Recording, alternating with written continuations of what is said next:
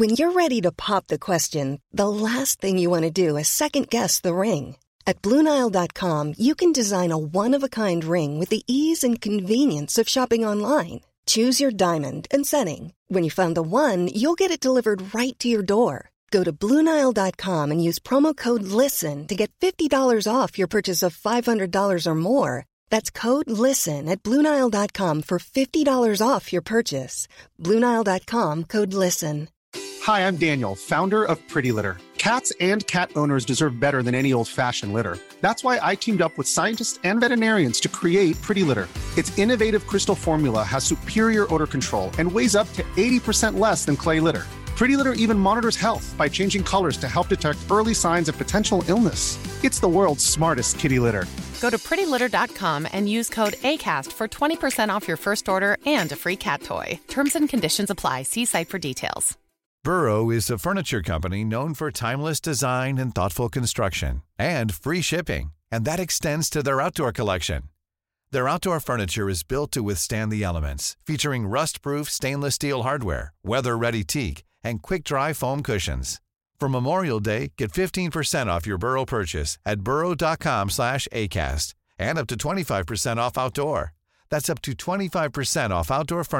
asset پر مفتی صاحب کے official channel Mufti Tariq speeches کو سبسکرائب کریں الحمد لله نحمده ونستعينه ونستغفره ونؤمن به ونتوكل عليه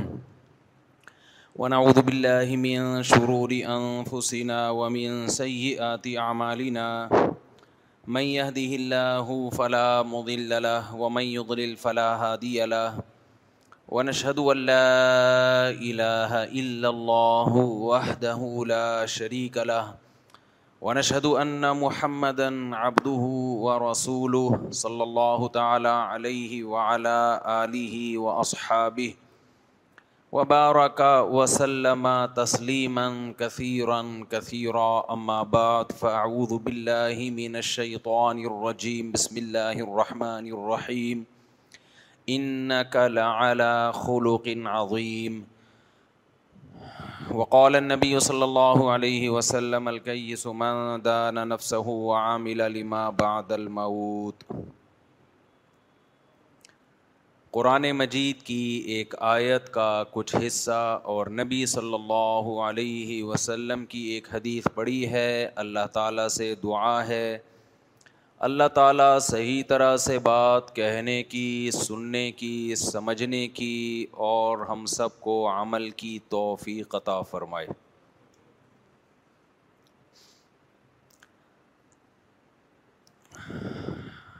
اللہ تعالیٰ نے انبیاء کو بھیجا انسان کی اصلاح کے لیے کہ اس کا ظاہر بھی درست ہو جائے یعنی جو جسم سے اعمال نکلتے ہیں وہ بھی ٹھیک ہو جائیں اور یہ اندر سے بھی ٹھیک ہو جائے میں بار بار ایک بات بیان کرتا ہوں کہ دنیا کی وہ قومیں جو اسلام کو نہیں مانتی اللہ رسول کو نہیں مانتی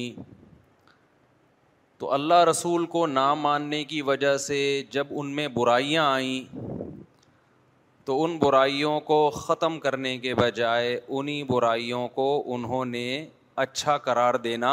شروع کر دیا کہ یہ برائی برائی نہیں ہے بلکہ یہ کیا ہے اچھائی ہے بار بار ایک مثال دیتا ہوں اس کو ریپیٹ نہیں کروں گا جیسے کسی قوم کو چرس پینے کی عادت پڑ جائے اب عادت نہ چھوٹ رہی ہو تو طریقہ یہ ہے کہ اپنے آپ کو مان لو کہ ہم برے ہیں ہم چرسی ہیں لیکن ایک طریقہ یہ ہے کہ چرس کو آپ اچھا لیبل لگا دیں اور آپ کہیں کہ چرس بری چیز نہیں ہے اور اس سے کچھ بھی نہیں ہوتا تو اس سے آپ کو تسلی بھی ہو جائے گی سوسائٹی میں آپ کی عزت بھی بحال ہو جائے گی اور چرس کا نام بھی آپ اچھا سا رکھ دیں کوئی بھی اچھا سا نام جو چرس نہ لگے اور اس کی پیکنگ بھی آپ کیا کر دیں اچھی اور چرسیوں کو سوٹ اور ٹائی میں بٹھایا کریں ہمیشہ ان کی ڈریسنگ بھی کیا ہونی چاہیے چینج تھوڑے دنوں میں چرس پینا نہ صرف یہ کہ برا نہیں رہے گا بلکہ امامت کی سلیکشن کے لیے اور بچی کے رشتے کے لیے دیکھا جائے گا کہ بندہ چرس پیتا ہے یا جملہ تو مکمل کر لیں بھائی آپ تو نہیں پیتے نا چرس پیتا ہے یا نہیں پیتا یہ میرا ٹاپک نہیں ہے تو صرف تمہید کے لیے تو بار بار یہ بات کہتا ہوں ہم نے لوگوں سے نہیں پوچھنا کہ اچھا کیا ہے برا کیا ہے یہ بڑی مسٹیک ہو رہی ہے انسان سے ہم گوروں سے پوچھ رہے ہیں انگریزوں سے پوچھ رہے ہیں جرمنی والوں سے پوچھ رہے ہیں او بھائی غلط کر رہے ہو ان بیچاروں کو نہیں پتا کہ اچھا کیا ہے اور بولو برا ان کو نہیں پتا جو خدا بتائے گا نا وہ ٹھیک بتائے گا کیا اچھا ہے کیا برا ہے اللہ سے پوچھو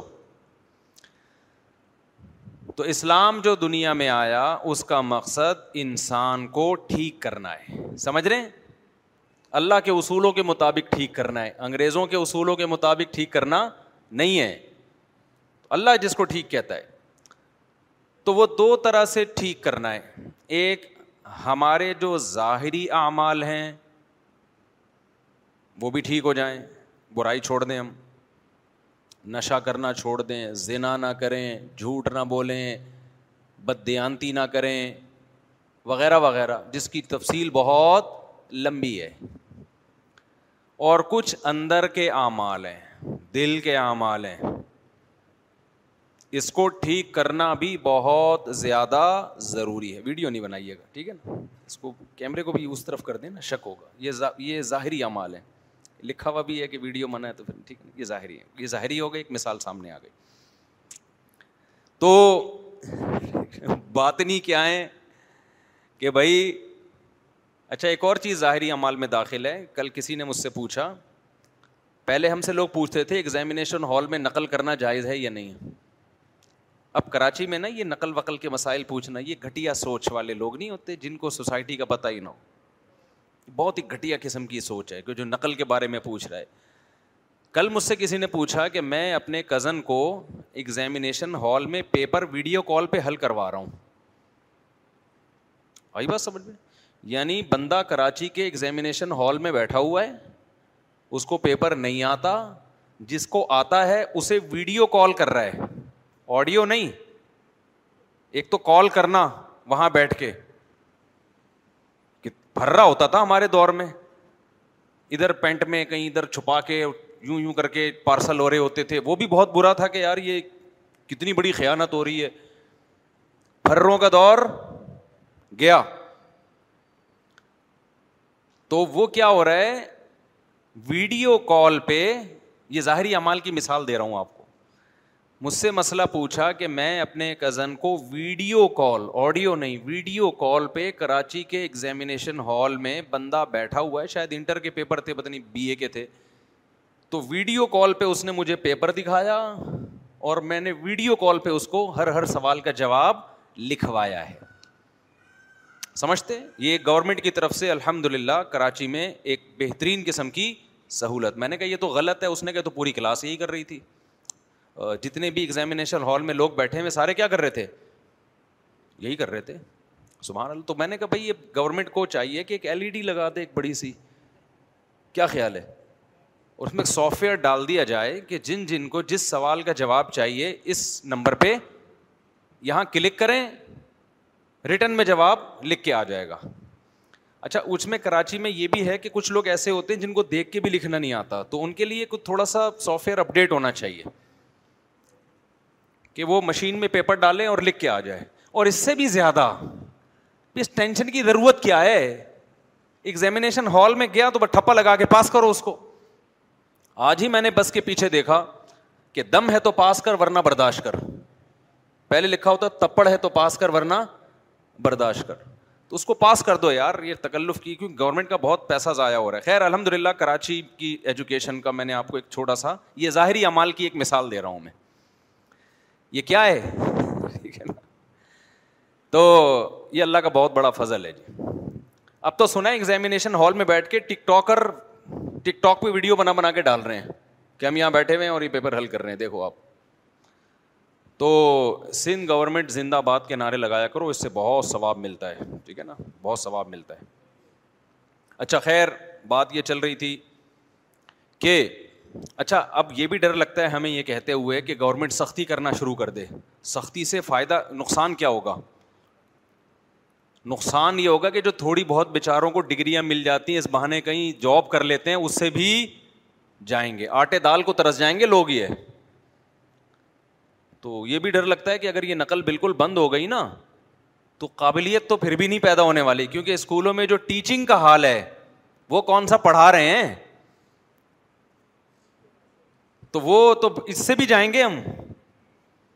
یہ جو ہے نا اس سے بھی جائیں گے کم از کم جعلی ڈگری سے کچھ جاب واب کر کے کچھ ڈکیتی سے تو بچ جاتا ہے نا ورنہ اس سے بھی جائیں گے تو سارا سیٹ اپ بھی الحمد للہ بڑا زبردست چل رہا ہے اچھا خیر تو میں یس کر رہا تھا کہ ظاہری اعمال بھی ہوتے ہیں اور اسلام نے اندر کے اعمال کو بھی ہمیں ٹھیک کرنے کا حکم دیا ہے اندر کے اعمال کیا ہیں دل کے اعمال آج ایک بہت بڑا مسئلہ ہے یہ ہے کہ دل کی چاہتوں اور دل کی خواہشات کو کہ کس سے محبت کرنی ہے کس سے نہیں کرنی اس کا بھی لبرل لوگوں کے پاس کوئی کرائٹیریا کوئی معیار نہیں ہے اسلام نے اس بارے میں بھی ہمیں بڑی زبردست ہدایات دی ہیں تو اندر کے جو اعمال ہیں نا آج جس عمل پہ میں تھوڑی سی بات کروں گا آپ کے سامنے ان میں ایک عمل جو انسان کی زندگی کو تباہ و برباد کر دیتا ہے اسے بد اخلاق بنا دیتا ہے وہ ہے غضب غصہ غیر ضروری آج آپ نے بات بات پہ دیکھا ہوگا بعض لوگ ہر وقت ایسے رہتے ہیں جیسے توے پہ بیٹھے ہوئے ہوں ہوتا ہے کہ نہیں ہوتا کیا خیال ہے بھائی ایسے لگتا ہے جیسے ہی کہاں بیٹھے ہوئے ہیں اتنے گرم رہتے ہیں ہر وقت گھر میں جب آئیں گے بچے خوش ہونے کے بجائے ٹینشن میں ابا آ گئے گھر میں اماں آ گئی اب پٹیں گے ہم لب و لہجہ ایسا ہے کہ ہر وقت ڈانٹ ڈپٹ گالم گلوچ ذرا ذرا سی بات پہ ہائپر ہو جانا ایک دم بھڑک جانا یہ چیزیں پہلے کم تھیں اب ہماری سوسائٹی میں اس کی مقدار بہت زیادہ بولو بڑھ گئی ہے بہت بڑھ گئی ہے کون سی ایسی سوسائٹی میں ایسی چیز آ گئی ہے جس سے لوگ پہلے سے زیادہ بدتمیز ہو گئے ہیں بھائی حالانکہ میڈیکل سائنس نے بڑی ترقی کر لی آسائشیں پہلے سے زیادہ ہیں ہمارے باپ دادا کے دور میں تو یہ پنکھے نہیں ہوتے تھے اب اے سی کے بغیر نہیں رہ سکتے لوگ تو آرائشیں بھی بڑھ رہی ہیں آسائشیں بھی بڑھ رہی ہیں کھانے پینے کا اسٹینڈرڈ بھی لوگوں کا معیار زندگی بھی بڑھ رہی ہے سواریاں اچھی پہلے بسوں میں لٹک لٹک کے جایا کرتے تھے کھڑکی سے چڑھنے کی بھی جگہ نہیں ہوتی تھی اسکولوں میں ایئر کنڈیشن لگے ہوئے ہیں آج کل ہمارے دور میں تو اسکولوں میں بیٹھنے کی جگہ مل جائے تو بڑی بات تھی تو کیسا معیار زندگی بلند ہوتا جا رہا ہے انسان کا مگر اس کی طبیعت میں غصہ کم ہونے کے بجائے بڑھ رہا ہے برداشت ختم ہو رہی ہے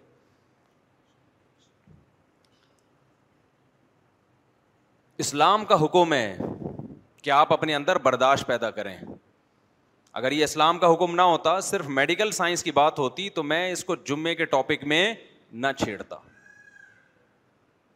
نبی صلی اللہ علیہ وسلم کی خدمت میں ایک صحابی حاضر ہوئے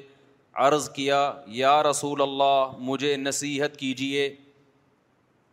صحابی کا شاید یہ خیال ہو کہ آپ فرمائیں گے نماز ٹائم پہ پڑھا کرو زکوٰۃ ٹائم پہ دیا کرو یہ بھی ضروری ہے اس کا تو یہ تو اسلام کے ارکان ہے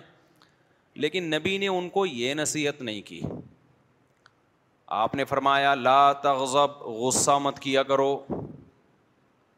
عرض کیا یا رسول اللہ مزید کوئی نصیحت کیجیے چلو یہ والی تو میری سمجھ میں آ گئی ہے غصہ نہیں کرنا ہے اور مزید کوئی آپ نے فرمایا لا تغضب دوسری نصیحت بھی یہی ہے کہ غصہ بولو مت کرو صحابی نے بزبان حال کہا کہ ٹھیک ہے دو باتیں دو نصیحتیں ہو گئیں اب تیسری بھی کوئی نصیحت ہو جائے آپ نے فرمایا لا تغذب تیسری نصیحت بھی یہ ہے کہ غصہ مت کرو مرارا بار بار نبی صلی اللہ علیہ وسلم ان الفاظ کو ریپیٹ کرتے رہے غصہ مت کرو غصہ مت کرو غصہ مت کرو کیوں نبی جانتے تھے کہ ان کو جتنی ضرورت غصے پہ کنٹرول کرنے کی ہے اتنی کسی اور چیز پہ کنٹرول کرنے کی ان کو ضرورت نہیں ہے ان کے اندر جو بھی برائی ہے غصے کی وجہ سے ہے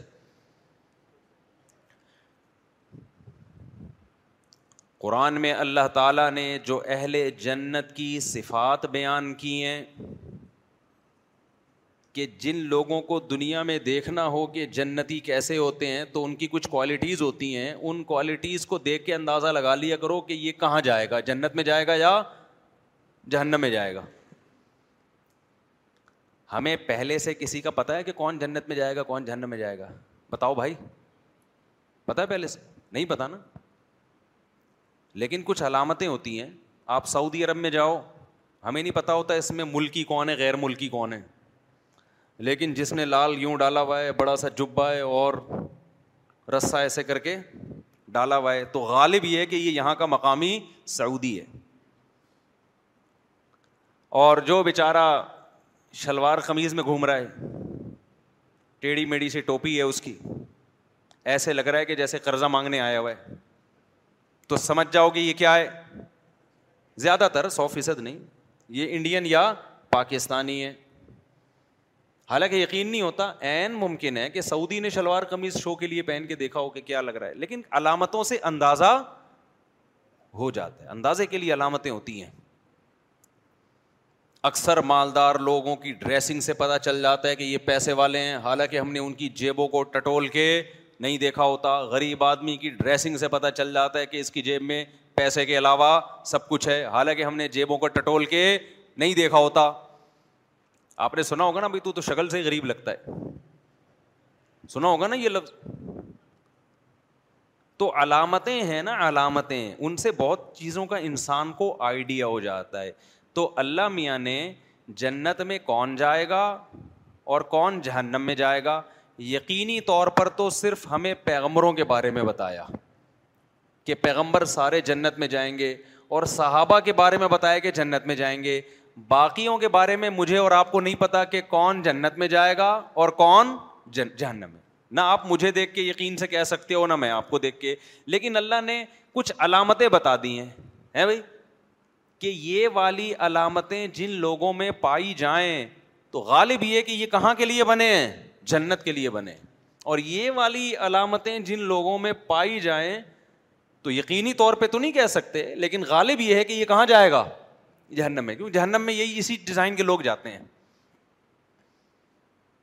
سمجھتے ہو اب وہ ڈیزائننگ کیا ہے بہت ساری چیزیں ہیں اللہ میاں نے سب سے پہلے نماز کا ذکر کیا کہ جس کو پانچ ٹائم مسجدوں میں حاضری دیتے ہوئے دیکھو تو غالب کیا ہے کہ یہ کس کے لیے بنائے جنت کے لیے بنائے سب سے زیادہ تو اس میں نماز کو فوکس کیا گیا ہے یہ ظاہری اعمال ہے ظاہری لہذا جو مسجدوں میں حاضری نہیں دیتا نماز نہیں پڑھتا تو ظاہری جو علامت ہے نا اس سے کچھ باطنی علامتیں کچھ ظاہری ہیں میں ظاہری علامت کی بات کر رہا ہوں تو جو نماز ہی نہیں پڑھتا تو غالب کیا ہے کہ یہ کس کے لیے بنائے جنت کے لیے جہنم کے لیے غالب ہی ہے یقینی فتویٰ نہیں دے سکتے ہم علامتیں کون سی ہیں جہنم والی علامتیں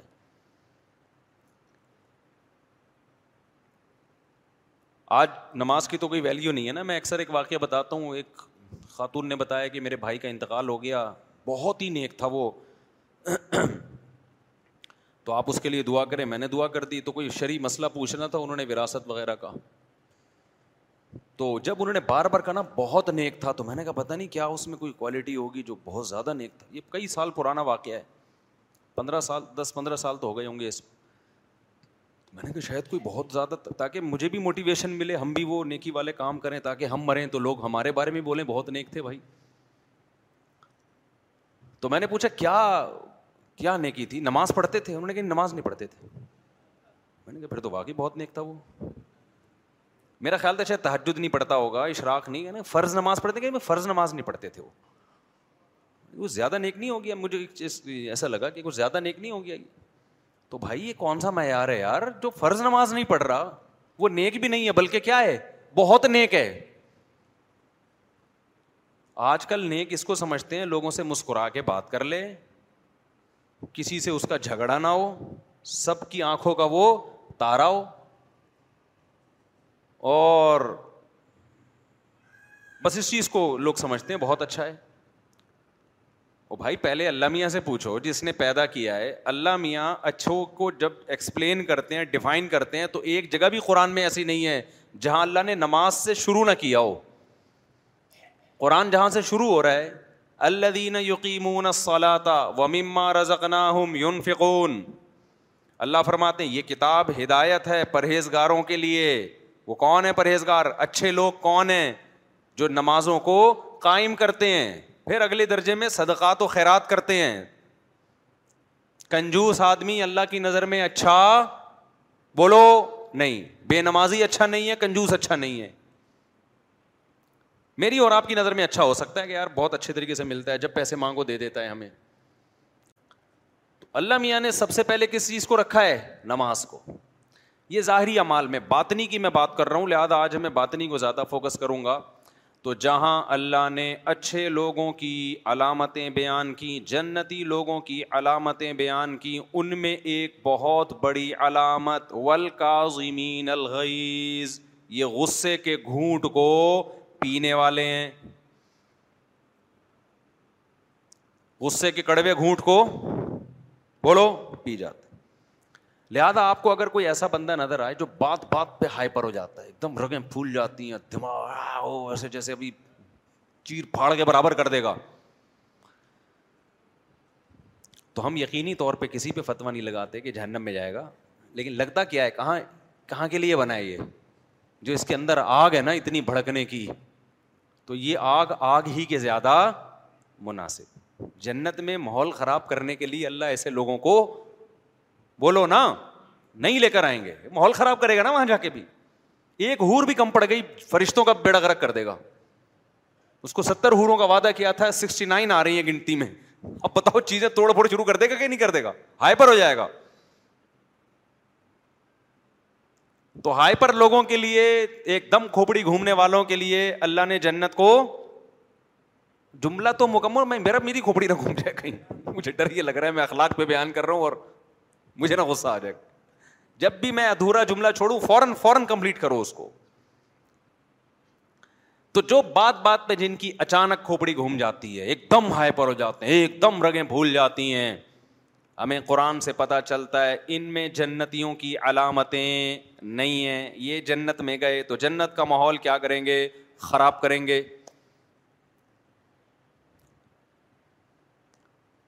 سوال تھوڑا سا بےحدا سا ہے ایک صاحب نے سوال پوچھا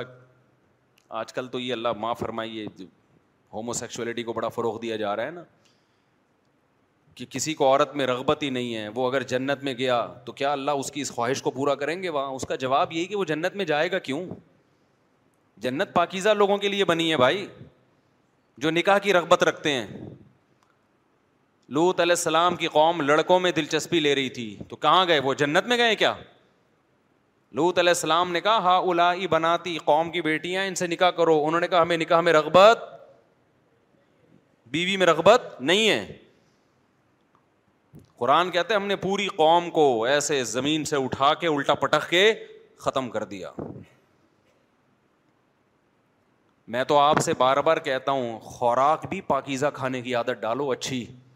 جس کا اللہ نے جنت میں تذکرہ کیا ہے تاکہ وہاں جاؤ تو ٹینشن نہ ہو اللہ میاں نے جنت میں جن پھلوں کا تذکرہ کیا ہے نا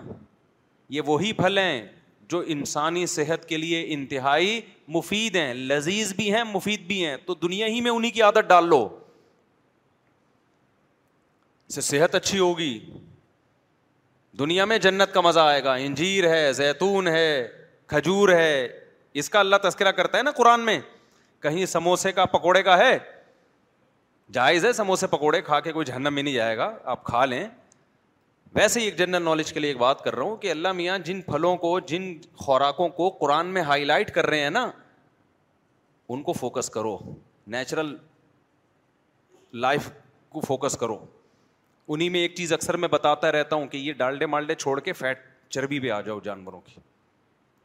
بعض ڈاکٹر ایک دم بھڑک جاتے ہیں میری اس بات پہ لوگوں کو چربی کھلا کے ہارٹ پیشنٹ بنا رہا ہے تو ان ڈاکٹر صاحب کی خدمت میں عرض ہے کہ ڈاکٹر صاحب میں صرف چربی نہیں کھلا رہا میں ان کو پھر پوری لائف اسٹائل چینج کرنے کا حکم دے رہا ہوں نا کہ پھر ایکسرسائز بھی کرو بھاگو دوڑو بھی اور لائف اسٹائل چینج کرو پھر فیٹ کھاؤ دمبے کی چربی کھاؤ اونٹ کی چربی کھاؤ قرآن سے پتہ چلتا ہے چربی انسانی صحت کے لیے انتہائی مفید چیز ہے اتنی مفید ہے کہ اللہ نے یہودیوں کو گناہوں کی وجہ سے سزا دی کہ چربی پہ پابندی ہے وہ ہر رمنا علیہم شہو مہما کہ گائے کی چربی بیل کی چربی اور اونٹ کی چربی تم پہ کیا ہے حرام ہے اچھی چیزیں حرام کی جاتی ہیں سزا میں یا سزا میں بری چیزوں کو حرام کیا جاتا ہے کسی نے کوئی قتل کیا حکومت نے سزا دی کہ آج کے بعد تو چرس نہیں پیے گا اور اس سے چرس چھوٹ گئی تو یہ سزا تھوڑی ہے یہ تو فائدہ ہو گیا نا یہودیوں کو اللہ نے کہا پورا گوشت کھا سکتے ہو چربی کے قریب پھٹکنے کی اجازت نہیں ہے تمہاری بدمالیاں ایسی ہیں چربی نہیں کھاؤ گے تم اور ہم سے کوئی میرے بھائی ایسا یہودیوں والا گناہ بھی نہیں ہوا ہم یو ٹیوب دیکھ دیکھ کے اور پروپیگنڈے سے متاثر ہو ہو کے ہم نے دیسی گھی کو بھی سائڈ پہ لگایا دمبے کی چربی کو ایسے صاف کرواتے ہیں ہمیں صاف ستھرا گوشت چاہیے ٹھیک ہے نا ذرا بھی اس پہ چربی نہیں آنی چاہیے رواج نہیں آنا چاہیے اس پہ صاف ستھرا گوشت لے جا کے اس آئل میں جا کے پکایا جس کا یہ بھی نہیں پتا یہ بلیچ سے صاف ہوا ہوا ہے یا اس میں سرف سے دھویا گیا ہے اس کو کیا ہے یہ وہ چمکتا دھمکتا آئل جو ہے نا ایسا بس یہ بھی نہیں پتا یہ چمک کیوں رہا ہے اتنا کیا ڈالا اس کے اندر میں نہیں کہہ رہا یہ آئل نقصان دیں یہ ڈاکٹروں کا مسئلہ ہے یہ آئل فائدے مند ہے کہ نقصان دے لیکن میرے بھائی قدرتی چیزوں کا آلٹرنیٹ یہ بولو نہیں ہے ایک مرغی وہ ہے جو اللہ کے مشورے پہ انڈا دیتی ہے جو ہماری مرغیاں ہیں آٹھ دس انڈے دیں گی اس کے بعد بیٹھ جائیں گی اس کے اوپر اور ایک وہ مرغی ہے جو تاجر اور جو کمرشل بیسس پہ انڈا دے رہی ہے صحیح ہے نا سمجھ رہے ہو اس کے باپ کو بھی انڈا دینا ہے وہ اپنی مرضی سے نہیں دے رہی ہے کیونکہ اگر وہ آٹھ انڈوں کے بعد وہ انڈوں پہ بیٹھے گی تو وہ جو تاجر جس نے پورا پروجیکٹ لگایا ہے وہ کہے گا میرا خرچہ اتنا ہو رہا ہے اس کا آؤٹ پٹ کیا آ رہا ہے کم آ رہا ہے تو وہ اس نے کچھ کر کرا کے اس کو ڈیلی بیسس پہ انڈا اس سے نکلوایا ہے اب بہرحال یہ پہ ڈاکٹر لوگ بہت غصہ کرتے ہیں یہ کیا باتیں کر رہے بیٹھ کے تو ہماری فیلڈ میں کیوں ٹانگا آ رہا ہے میں تو ویسے ایک جنرل نالج کے لیے بات کر رہا ہوں میرے بھائی نیچرل چیزوں کا کوئی متبادل بولو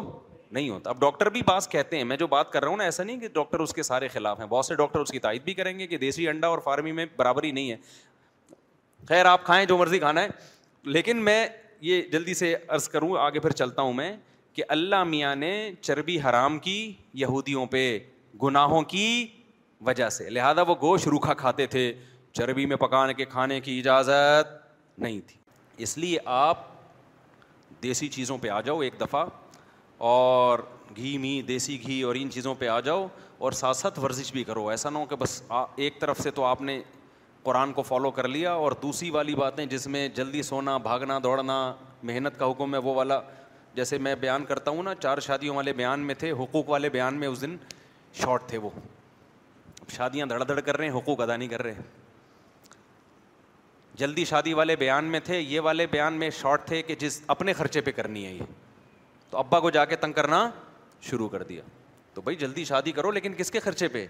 اپنے خرچے پہ میں تو لوگوں سے جب یہ کہتا ہوں نا اپنا خیال رکھو تو بھی اپنے خرچے پہ کہتا ہوں اپنا خیال رکھیے گا اپنے خرچے پہ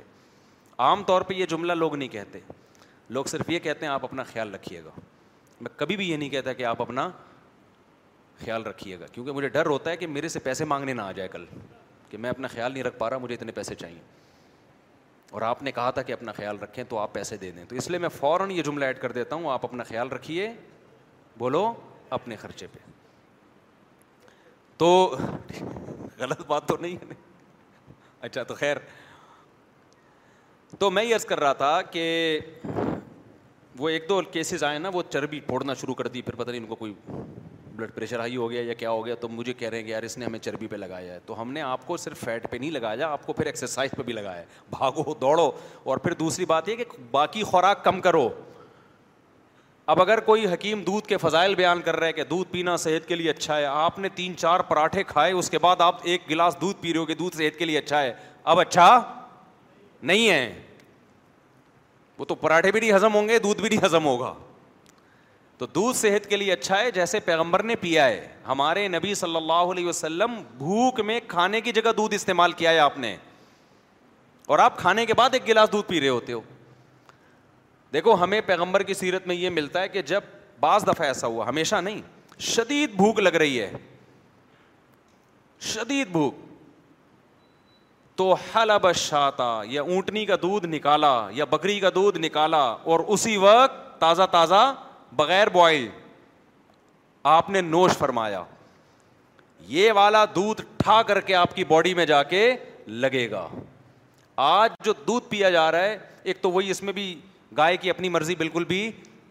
بولو نہیں ہوتی اس کا موڈ نہیں ہے ابھی دودھ دینے کا آپ نے انجیکشن لگا کے کھینچ لیا یہ ایسا ہی ہے جیسے ڈاکو ایک بھکاری آتا ہے آپ سے ہزار روپے مانگتا ہے آپ کا موڈ ہوتا ہے تو دے دیتے ہو نہیں ہوتا تو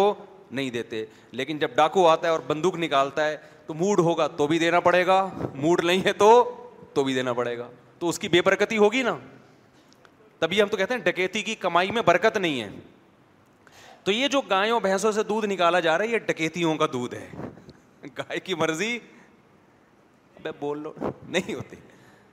اس کو لگا کے ٹیکہ لگا کے نکال نکال کے پتہ نہیں کیا کیا نکل رہا ہوگا اللہ ہی جانے کچھ چیزیں میڈیکل سائنس کی تحقیق میں نہیں آتی ہیں لیکن بعد میں آ جائیں گی میڈیکل سائنس نے یہ دعویٰ تھوڑی کیا ہے کہ ہم تحقیق کی آخری انتہا تک پہنچ چکے ہیں بھائی ریسرچ ہوتی رہتی ہے نئی نئی چیزیں آتی رہتی ہیں اس لیے دودھ کی بات جب ہوتی ہے تو پھر وہ طریقہ جو پیغمبر صلی اللہ علیہ وسلم کا تھا پیغمبر صلی اللہ علیہ وسلم کا تازہ دودھ اور بھوک کی حالت میں اچھا خیر تو میں یس کر رہا تھا کہ یہ جو ایک دم بات بات پہ ہائپر ہو جانا غضبناک ناک ہو جانا اسلام میں یہ پسندیدہ کام نہیں ہے ہمارے قرآن کی میں نے آیت پڑھی کہ اللہ نے جنتی لوگوں کی صفت بیان کی کہ ول کا الغیز یہ لوگ غصے کے کڑوے گھونٹ کو پیتے ہیں تو ہمیں یہ پتہ چل گیا ان آیتوں سے ان احادیث سے اور بھی بہت ساری احادیث ہیں لیکن میں نے مختصر آپ کے سامنے پیش کی ہیں اسلاف کے واقعات ہیں بہت اس پہ اس سے ہمیں یہ بات تو پتہ چل گئی کہ ایک دم ہائپر ہو جانا غضبناک ہو جانا یہ کوئی اچھا کام نہیں ہے یہ میں اس لیے ایکسپلین کر رہا ہوں کہ آج اس کو بھی اچھا سمجھا جانے لگا ہے آپ نے نوجوانوں کو دیکھا ہوگا اکثر ایک ڈائلاگ بولتے ہیں ابے میری فلاں سے بات چیت ہوئی اس نے مجھے یہ جملہ کہا اور تجھے پتہ ہے تیرے بھائی کو جب غصہ آتا ہے تجھے پتا ہے پھر آگے تو مجھے بتانے کی ضرورت نہیں ہے بھائی بری چیز پہ فخر کیوں کر رہے ہو ہیں یہ شو مارنے کی بات نہیں ہے یہ آپ کے لیے یہ گدے ہونے کی دلیل ہے یہ گدے ہونے کی دلیل ہے یہ کوئی خوشی کی بات نہیں خوشی یہ ہے کہ یار تیرے بھائی کو جب غصہ آتا ہے نا تو بالکل بھی پاگل نہیں ہوتا اس میں اصل میں تو میری عقل کا پتہ ہی غصے میں چلتا ہے نارملی تو سب نارمل ہی ہوتے ہیں بھائی ابھی دیکھو سب یہاں نارمل بیٹھے ہوئے ہیں نہ میں آپ کو برا لگ رہا ہوں نہ آپ مجھے برے لگ رہے ہیں آرام سے تمیز سے بیٹھ کے ہم ایک دوسرے کی بات سن رہے ہیں اصل مقصد ہی کہ جب کسی غصہ آیا ہوا ہو پھر آپ کا ایٹیٹیوڈ کیا ہوتا ہے پھر آپ کا اسٹائل کیا ہوتا ہے پھر آپ کنٹرول میں رہتے ہیں کہ نہیں رہتے اگر کنٹرول میں رہتے ہیں فخر کرنے کی چیز ہے پھر بولا کرو یار تیرے بھائی کو جب غصہ آتا ہے نا تو پھر بھی ایسے ہی رہتا ہے جیسے ابھی سمجھ میں نہیں آ رہی بات تو یہ نوجوان یہ ڈائلگ سیکھ لیں یہ نہ بولا کریں بھائی تیرے بھائی کو جب غصہ آتا ہے تو پھر پاگل ہو جاتا ہوں میں پھر میں نہیں دیکھتا جس کی یہ عادت ہے نا جب غصہ آتا ہے تو بالکل پاگل ہو جاتا ہے تو خوب سمجھ لو کہ اس طرز عمل میں وقتی طور پر چند بے وقوف آپ کی تعریف کر لیں گے کہ یار یہ کسی کی نہیں سنتا ڈرتا ورتا نہیں ہے چند بے وقوف تعریف کریں گے لیکن ایسا آدمی پریکٹیکل لائف میں بری طرح ناکام ہوتا ہے یہ نہ دین کا نہ دنیا کا کہیں بھی ترقی نہیں نہ کاروبار کر سکتا ہے یہ نہ جاب کر سکتا ہے نہ اللہ کو راضی کر سکتا ہے جو غصے میں کیا ہو جاتا ہے پاگل نہ یہ گھریلو لائف میں کامیاب ہے طلاقیں بھی ہوں گی ان کے گھروں میں بچے باغی بنیں گے رشتے دار ٹوٹ جائیں گے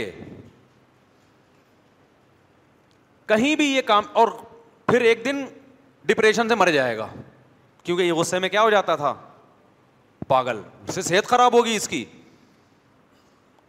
ہمیشہ خوش مزاج لوگ جو غصے میں پاگل نہیں ہوتے غصہ آتا کم ہے ان کو ہمیشہ وہ کامیاب لائف گزارتے ہیں ہمیشہ یاد رکھو ٹینشن ٹینشن ٹینشن دینا سیکھو لینا ایسی چیز چیز ہے ہے پارسل کرنے کی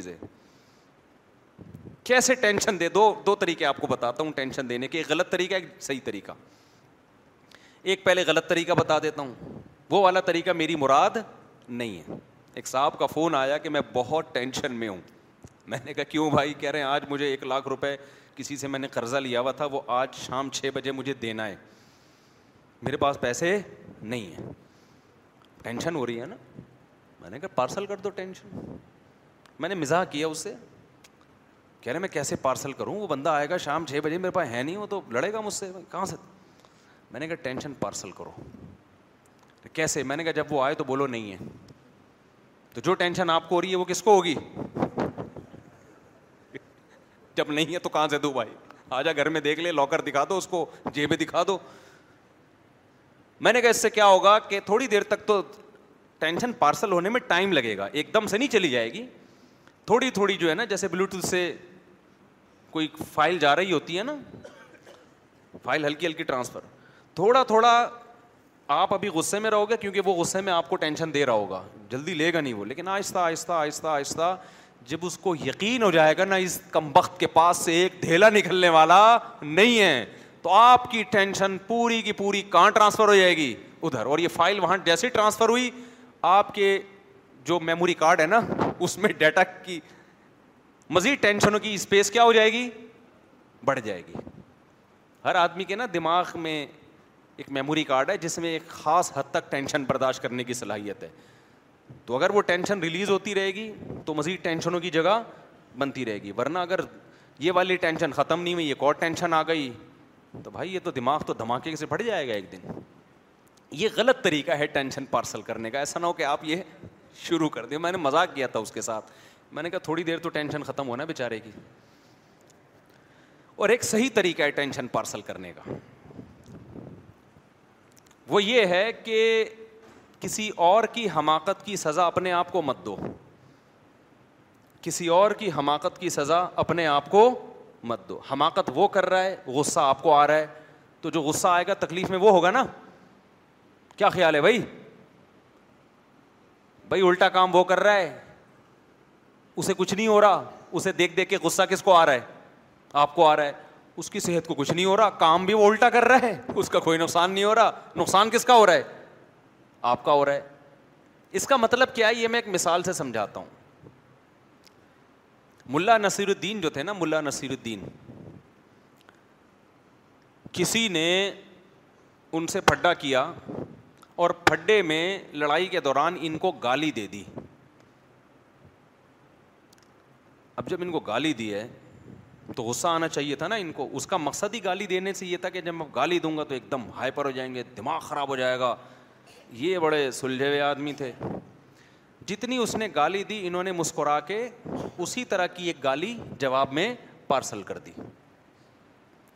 ان کو تو گالی سننے سے غصہ نہیں آیا جب انہوں نے جواب میں اس کو گالی دی تو اس کو ہو گیا وہ بے وقوف تھا نا اس کو کیا ہو گیا غصہ آ گیا اس کو غصہ آیا اس نے ایک اور گالی نکالی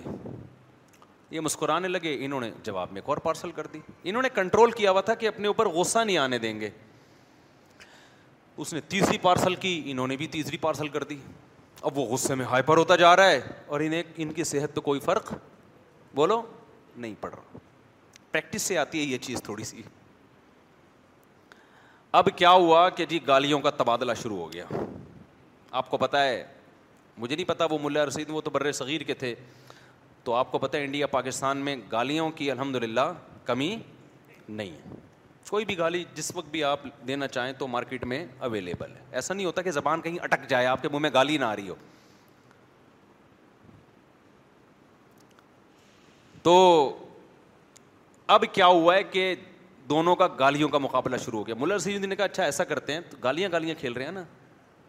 تو جتنی گالیاں مجھے دے سکتا ہے نا دے دے پہلے تو نا ساری ختم کر دے اس بندے جس کو غصہ آیا ہوا تھا اس نے کہا چلو اچھا مجھے موقع مل گیا اب میں ایک ایسی ایسی گالی دوں گا نا اس کو غصہ کیوں نہیں آ رہا ہے اس کو غصہ دلاؤں گا میں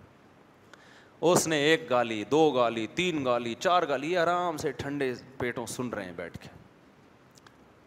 جتنی گالیاں وہ دے سکتا تھا ساری گالیاں جو اس کائنات میں تھیں وہ ساری کیا ہو گئیں ختم اور یہ بیٹھے ہوئے آرام سے مسکرا رہے ہیں انہوں نے کہا دیکھ لے سوچ لے مزید کوئی گالی تو سوچ سوچ کے پھر کوئی گالی لے لے آتا بل آخر تھک گیا نا اس نے کہا ختم بھائی انہوں نے کہا میرا نمبر ہے اس نے کہا جتنی گالیاں تو نے دی ہیں وہ بھی جتنی اس کائنات میں موجود ہیں جتنی ماضی میں کوئی کسی کو دے چکا ہے جتنی حال میں دے رہا ہے اور جتنی فیوچر میں دے گا وہ ساری ایک تھیلے میں اور وہ تجھے اس کو غصہ آیا بولا الو کے پٹھے اس اس نے نے کہا کہا تھیلے میں یعنی یہاں سے ریورس ہو کے کہاں جا رہی ہے جو بھی گالیاں نکال رہے ہیں نا وہ کہہ رہے کہاں ہے وہ تھیلے میں اب تو جتنی گالیاں دے گا وہ آلریڈی میں ریورس کر کے اب وہ ساری کس کو جا کے لگ رہی ہیں اب وہ ہو رہا ہے لال پیلا بلڈ پریشر ہائی یہ واقعہ کیوں میں سنا رہا ہوں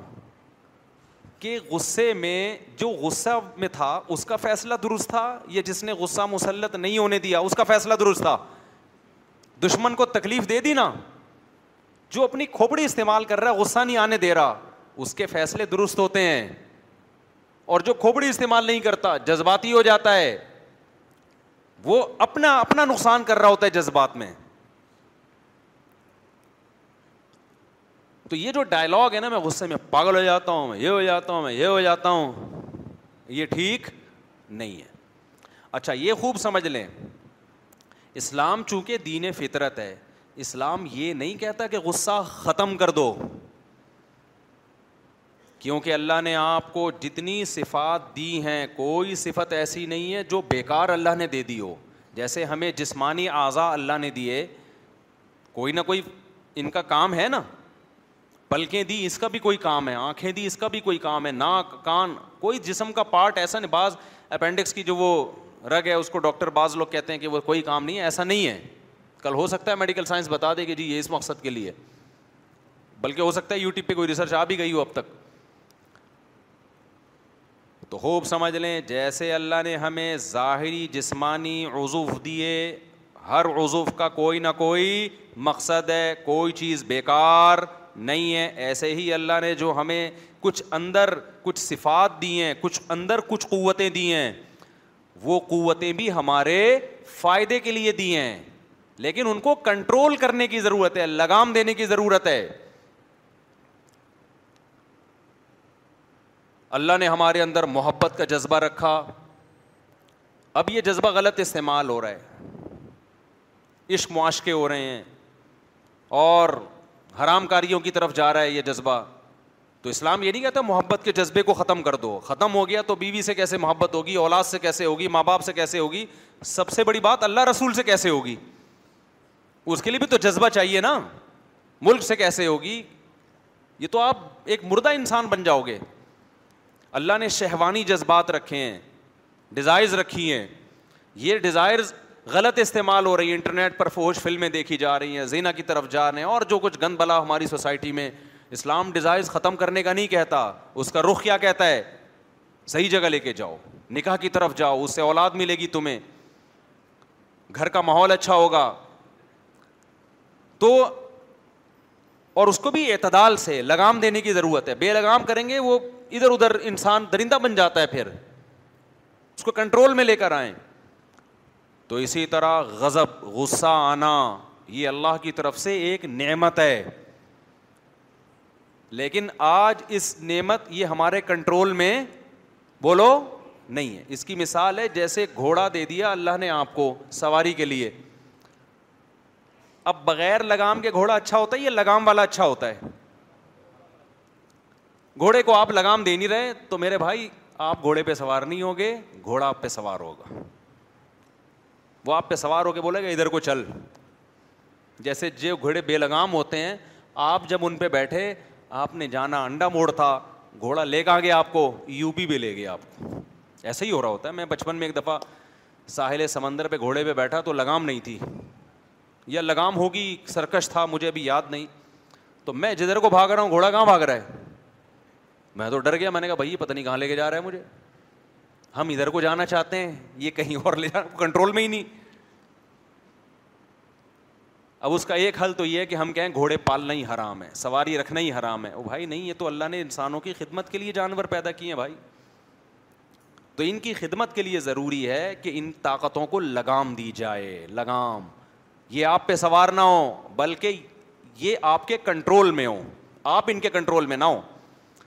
تو جو آدمی غصے میں پاگل ہو جاتا ہے اس کا مطلب وہ غصے کے کنٹرول میں ہے غصہ اس کے کنٹرول میں نہیں ہے تو اللہ نے انسان کو جو غصے کی صفت دی ہے نا اس کا فائدہ کیا ہے پہلے یہ بتا دوں پھر بتاؤں کہ ختم کرنا مقصد نہیں ہے کہ غصہ آنا ہی ختم ہو جائے یہ ہو بھی نہیں سکتا یہ مرو گے تبھی ہوگا ختم مرے ہوئے کو کوئی غصہ آتا ہے دفنانے میں دیر کر رہے ہو اس کی وراثت غلط تقسیم ہو رہی ہے وہ بیچارہ آرام سے چپ چاپ پڑا رہتا ہے تو یہ اللہ نے انسان کے اندر رکھی یہ صفت اس لیے ہے تاکہ لوگوں کے دل میں اس کا تھوڑا سا خوف رہے کیونکہ یہ دنیا بڑی ظالم ہے یہ کمزور کو کھا جاتی ہے کمزور کا حق ادا نہیں کرتی اگر کسی کو آپ کے بارے میں پتا ہو کچھ بھی کر لو اس کو غصہ ہی نہیں آئے گا تو بعض دفعہ وہ آپ پہ ظلم کرنا شروع کر دیتا ہے بچوں کا دیکھ لو بچوں کے دل میں اگر یہ بات بیٹھ جائے ہمارے ابا کو کبھی بھی غصہ نہیں آتا کچھ بھی کر لو تو تھوڑے دنوں میں بچے باپ بنے ہوئے ہوں گے اور آپ کیا بنے ہوئے ہو گے آپ بچے بنے ہوئے ہو گے ایسا ہی ہے نا اگر بیوی کو پتا چل جائے کہ میرا شوہر کچھ بھی کہہ دو اس کو اس کی کھوپڑی تو ایسے اس نے بیانات سنے ہوئے ہیں کہ کھوپڑی ایسی سیٹ ہوئی ہے ایلفی سے سیٹ کر دی ہے اب یہ گھوم ہی نہیں سکتی ذرا سے بھی نہیں گھومے گی یہ جتنی گھومنی چاہیے اتنی بھی نہیں گھومے گی تو آپ کی ماں کو بھی گالیاں دے گی آپ کے باپ کو بھی گالیاں دے وہ خواتین جو میرا بیان نہیں سن رہی ان کی بات کر رہا ہوں تو وہ بہت کچھ کر لے گی آپ کے پلاٹوں کی فائلیں بیچ بیچ کے کھا جائے گی اسی طرح اگر مرد کو پتا ہو کہ میری بیگم کو ذرہ برابر بھی کسی بات پہ غصہ ہی نہیں آتا اتنی پولائٹ طبیعت کی مل گئی ہے مجھے تو مرد حقوق ادا کرنا ختم کر دے چار شادیاں کر لے گا بیان سن کے حقوق نہیں دے گا لٹکا دے گا ان کو کرے گا پھر بھی نہیں چار شادیاں تو میں نے مذاق سے کہہ دیا کی ہوتی تو کوئی تو کوئی تو کر کے کر رہا ہوتا نا لیکن حقوق ادا نہیں کرے گا بہرحال حضرت مولانا شرف علی تھانوی رحمۃ اللہ علیہ فرمایا کرتے تھے کہ جب بیٹیاں ہوتی ہیں نا تو ان کے لیے بھائی کا ہونا بھی ضروری ہے تمہارے مرنے کے بعد تمہاری بیٹیوں کا تحفظ تمہارے بیٹے کریں گے آج جو نسل نے روک لی ہے نا دو دو بچے اچھے بہنوں کو بھائی نہیں ملتے سسرال میں بعض دفعہ ظلم ہوتا ہے پیچھے پوچھنے والا کوئی نہیں ہوتا باپ تو بوڑھا ہو جاتا ہے بھائی پھر بھائیوں نے سنبھالنا ہوتا ہے نا تو بہنوئی کو ڈر کس کا ہوتا ہے بھائی سالوں کا ڈر ہوتا ہے سالے کو ایسے تھوڑی سالہ کہتے ہیں یہ اللہ نے عورت کو ایک نعمت دی ہے کہ اللہ کے خوف سے تیرے حقوق ادا کرے نہ کرے سالے پیچھے کھڑے ہوئے ہیں اور جب سالے کو برا بلا بولا کرو تو سمجھ لو کہ میں بھی کسی کا سالہ ہوں اور تمہارے جو بہنوئی حقوق ادا کر رہے ہیں تمہاری بہن کے کچھ اللہ کے خوف سے اور کچھ تمہارے خوف سے تو اگر انسان میں غصہ بالکل ہی ختم ہو جائے تو نہ مرد بیوی بی کے حقوق ادا کرے گا عورت کا بھی مرد کو پتہ ہوتا ہے میری بیگم کی ایک لمٹ ہے اس کے بعد اس کی کھوپڑی گھومنا بولو شروع تو اس لیے مقصد اس بیان کا یہ نہیں ہے کہ غصہ بالکل ختم کر دیں اسلام یہ نہیں کہتا تبھی قرآن میں یہ نہیں ہے کہ جو جنتی لوگ ہیں ان کو غصہ آتا ہی نہیں ہے یہ کہیں نہیں ہے ہمارے نبی کو بھی غصہ آیا ہے حضرت موسیٰ علیہ السلام کو بھی غصہ آیا ہے جب بنی اسرائیل نے بچھڑے کی عبادت شروع کر دی حضرت موسیٰ گئے تو حضرت موسا غضبناک ہو گئے کہ فرعون کو اللہ نے غرق کر دیا پانی میں اتنے معجزے تم نے دیکھ لیے اس کے بعد بھی یہ حرکتیں کر رہے ہو بچڑے کی پوجا کر رہے ہو تو غصہ بنتا تھا نا ایسے موقع پہ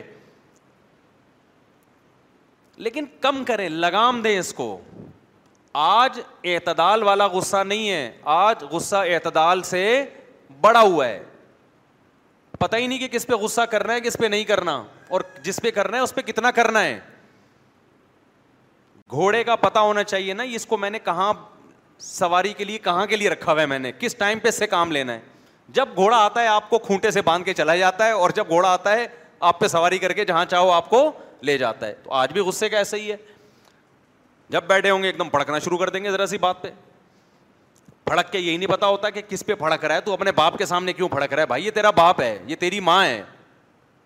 یہ تیرا ٹیچر ہے یہ استاد ہے یہ عالم ہے یہ بزرگ ہے یہ خاندان کے بڑے ہیں یہ چچا ہیں یہ ماموں ہیں نہیں بھائی میں باپ ماموں کا فرق نہیں جانتا مجھے غصہ آتا ہے میری کھوپڑی گھومتی ہے باپ کے سامنے آپ کو غصہ کرنے کی اجازت بولو نہیں اگر ہوتی تو سب سے پہلے ابراہیم علیہ السلام اپنے باپ پہ غصہ کرتے ان کا رائٹ تھا یہ ان کا حق بنتا تھا کیوں اتنا ظلم کیا ابراہیم کے باپ نے کہ ایک پیغمبر جو قوم میں توحید کی دعوت دے رہا ہے کہ بت پرستی چھوڑ دو انہیں کے گھر میں بتوں کی فیکٹری لگی ہوئی ہے کیا گزرتی ہوگی ابراہیم علیہ السلام کے دل پہ کیسے آرے چلتے ہوں گے پوری قوم سے حضرت ابراہیم کے مناظرے ہو رہے ہیں ماہدی تماثیل التی ان تم لہا کفون یہ کیسی تصویریں ہیں جن کے سامنے تم جھکتے ہو خدا کو چھوڑ کر اپنے ہاتھ کی بنائی ہوئی چیزوں کو کیوں پوچھتے ہو لوگ جواب میں کیا کہتے ہیں پہلے اپنے یہی کہتے ہوں گے نا اپنے گھر کو تو ٹھیک کر لو یہ تو ہم نے تصویر خریدی تمہارے باپ سے ہے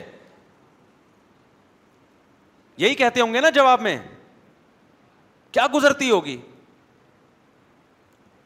آپ صبح شام پی ٹی آئی کے حق میں تقریر کر رہے ہو عمران خان زندہ باد یہ زندہ باد اور ایک دم جذباتی ہو جاتے ہو آپ کے ابا کس کے سپورٹر ہیں مسلم لیگ کے گھروں میں لڑائیاں ہو رہی ہیں کہ نہیں ہو رہی اس بیس پہ لڑائیاں ہو جاتی ہیں تو یہ مسئلہ بہت کم ہے ابراہیم علیہ السلام کا مسئلہ اس سے کئی گنا وہاں P T I Muslim league کا جھگڑا نہیں تھا وہاں تو وہ چیز وہ شرک گھر میں ہو رہا ہے جس شرک کو روکنے کے لیے اللہ نے ابراہیم خلیل اللہ کو بھیجا ہے اور اس پہ جنت اور جہنم کے فیصلے ہوتے ہیں پی ٹی آئی اور مسلم لیگ پہ جنت جہنم کے فیصلے نہیں ہوتے اس سے بڑا اختلاف تھا ایک حرف باپ کی شان میں نازیبا نکلا ہو قرآن میں دکھا دو مجھے کہیں ابراہیم علیہ السلام تبلیغ کے دوران کبھی خود پہ غصہ آنے دے دیا انہوں نے یا ایسی ورڈنگ استعمال کی ہو جس سے باپ کی شان میں ذرہ برابر بھی توہین کا عنصر نکلتا ہو پورے قرآن میں جو بھی کانورزیشن ابراہیم علیہ السلام کی اپنے والد کے ساتھ ہے اس میں ایسے بے ادبی کے لفظ بھی کہیں ہمیں نہیں ملتا اور دوسری طرف سے جو رسپانس مل رہا ہے وہ دھمکیاں ہی مل رہی ہیں یا آباتی لیما تابود مالا یسما ولا یو بسیرو ولا یوگنی ان کا شعی اے میرے پیارے ابا آپ ایسے بتوں کی عبادت کیوں کرتے ہو جو نہ سن سکتے ہیں جو نہ دیکھ سکتے ہیں اور نہ آپ کو فائدہ پہنچا سکتے ہیں میں آپ کے فائدے کے لیے کہہ رہا ہوں کیوں کر رہے ہیں انی اقاف و انی اخاف وہ کیا آئے تھے قرآن کی ہاں این اخاف سکا الرحمن مجھے ڈر ہے رحمان کی طرف سے کوئی مصیبت نہ آ جائے آپ کے اوپر میں آپ کو مصیبت سے بچانا چاہتا ہوں یہ کتنے مزے کتنے آرام سے محبت سے سمجھا رہے ہیں اے میرے پیارے ابا جواب میں کیا رسپانس ملتا ہے رپلائی کیا ہوتا ہے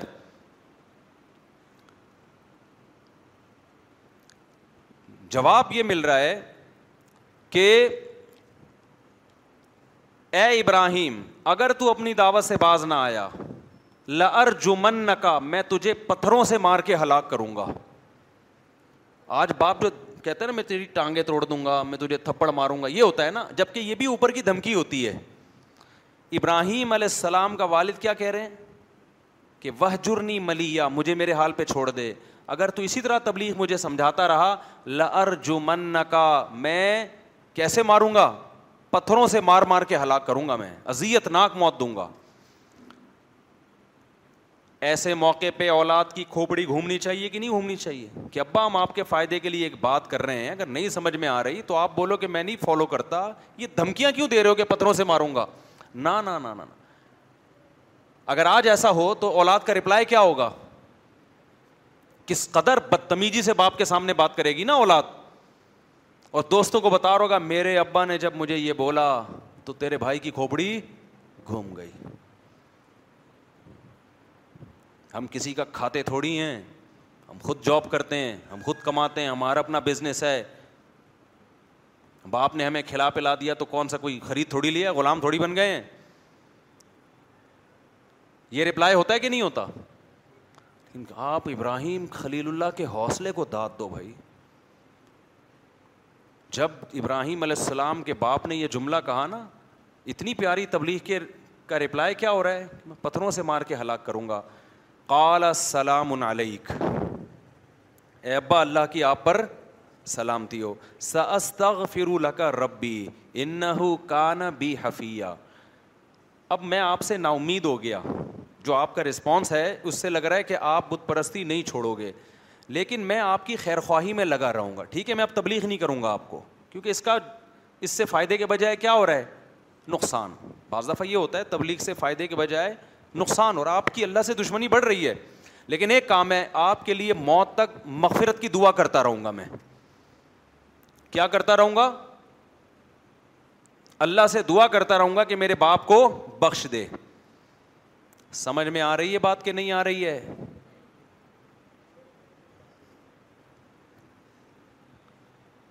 تو قرآن کے الفاظ دیکھیں سیر اللہ کا رب بھی اپنے رب سے آپ کے لیے مغفرت کی دعا کروں گا اللہ کہتے ہیں ہم نے ابراہیم پر خود پابندی لگائی کہ مشرق باپ کے لیے آپ کو مغفرت کی دعا کی اجازت نہیں ہے اگر اللہ پابندی نہ لگاتا تو ابراہیم ساری زندگی دعا کرتے رہتے آج لوگ کہتے ہیں نا باپ کے جنازے میں نہیں گیا بیٹا کیونکہ باپ سے اختلافات بہت تھے ابراہیم تو مشرق باپ جو شرک پر ابراہیم کو مجبور کر رہے ہیں ان کے لیے بھی کہہ رہے ہیں کہ میں ان کا جنازہ بھی پڑھوں دعائیں مغفرت تو یہی ہے نا جو موقع ملا مغفرت کی دعا کا میں کروں گا تو جب تک اللہ پابندی نہیں لگا رہا ابراہیم اپنے اوپر پابندی نہیں لگا رہے بھائی بہت بڑا مقام ہے باپ اور ماں کا آج ممبروں سے والدین کا جو مقام بیان کیا جاتا ہے نا اس کو سو سے ضرب دے دیا کرو پھر جا کے ماں باپ کا مقام شروع ہوتا ہے بہت بدتمیزی ہو رہی ہے گھروں میں ماں باپ کے ساتھ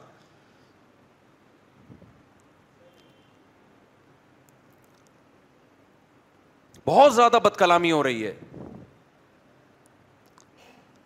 قرآن نے جتنے اہتمام سے ماں باپ کو بیان کیا والدین کو اتنے اہتمام سے قرآن نے کسی اور کو بیان بولو نہیں کیا اور یہ چیز تو عقل میں آتی ہے اپنی ماں اور باپ کی محبت نہیں دیکھتے بچپن میں کیسے ہوتی ہے کیسے تیس تیس چالیس چالیس سال ماں روٹیاں پکا پکا کے کھلاتو رہے کہ آپ جیسے ابراہیم علیہ السلام نے باپ کو سمجھایا سمجھایا آگے دھمکیاں آنا شروع ہو گئیں تو اب ابراہیم علیہ السلام جانتے تھے کہ اب اگر میں باپ کے ساتھ رہتا ہوں تو اس میں نہ باپ کا فائدہ نہ میرا فائدہ اس سے ریلیشن جڑنے کے بجائے کیا ہوگا خراب ہوگا تو ایسی صورت میں باپ سے کنارہ کشی اختیار کر لی بد کلامی نہیں کی ہم بھی اولاد کو کہتے ہیں اگر باپ ظالم ہے بعض دفعہ ہوتے ہیں ماں باپ ظلم کر رہے ہوتے ہیں تو بدتمیزی مت کرو کنارہ کشی اختیار کی جا سکتی علیحدہ ہوا جا سکتا ہے پھر ان کے ساتھ مالی تعاون کرتے رہو ان کی خیریت پوچھتے رہو چپک کے رہنا ضروری نہیں ہے بعض دفعہ چپک کے رہنے میں بڑے نقصانات ہوتے ہیں بہت سائڈ افیکٹ ہوتے ہیں ڈپریشن کے مریض بنتے ہیں خودکشیاں ہوتی ہیں تو یہاں غلطی پر ابراہیم علیہ السلام کے والد تھے سو فیصد غلطی پر تھے لیکن ابراہیم علیہ السلام غصے میں کنٹرول سے باہر نہیں ہوئے کہ بھائی میرا باپ ہے مجھے جنا ہے اس نے کل باپ تانا دے سکتا ہے نا کہ آج تو جو اتنی تبلیغ کر رہا ہے تو بچپن میں شیلٹر تو میں نے دیا نا تجھے کھلایا پلایا تو میں نے ذمہ داریاں تو میں نے اٹھائی ہیں تیری لیکن ابراہیم علیہ السلام کیا سمجھانا چاہ رہے تھے کہ اللہ اے ابا اللہ کا حق کیا ہے وہ ماں باپ سے پہلے ہے تو غصے میں پہلی بات کہ کہاں کس پہ جاری کرنا ہے اور کس پہ جاری نہیں کرنا اس کا آپ کو پتا ہونا چاہیے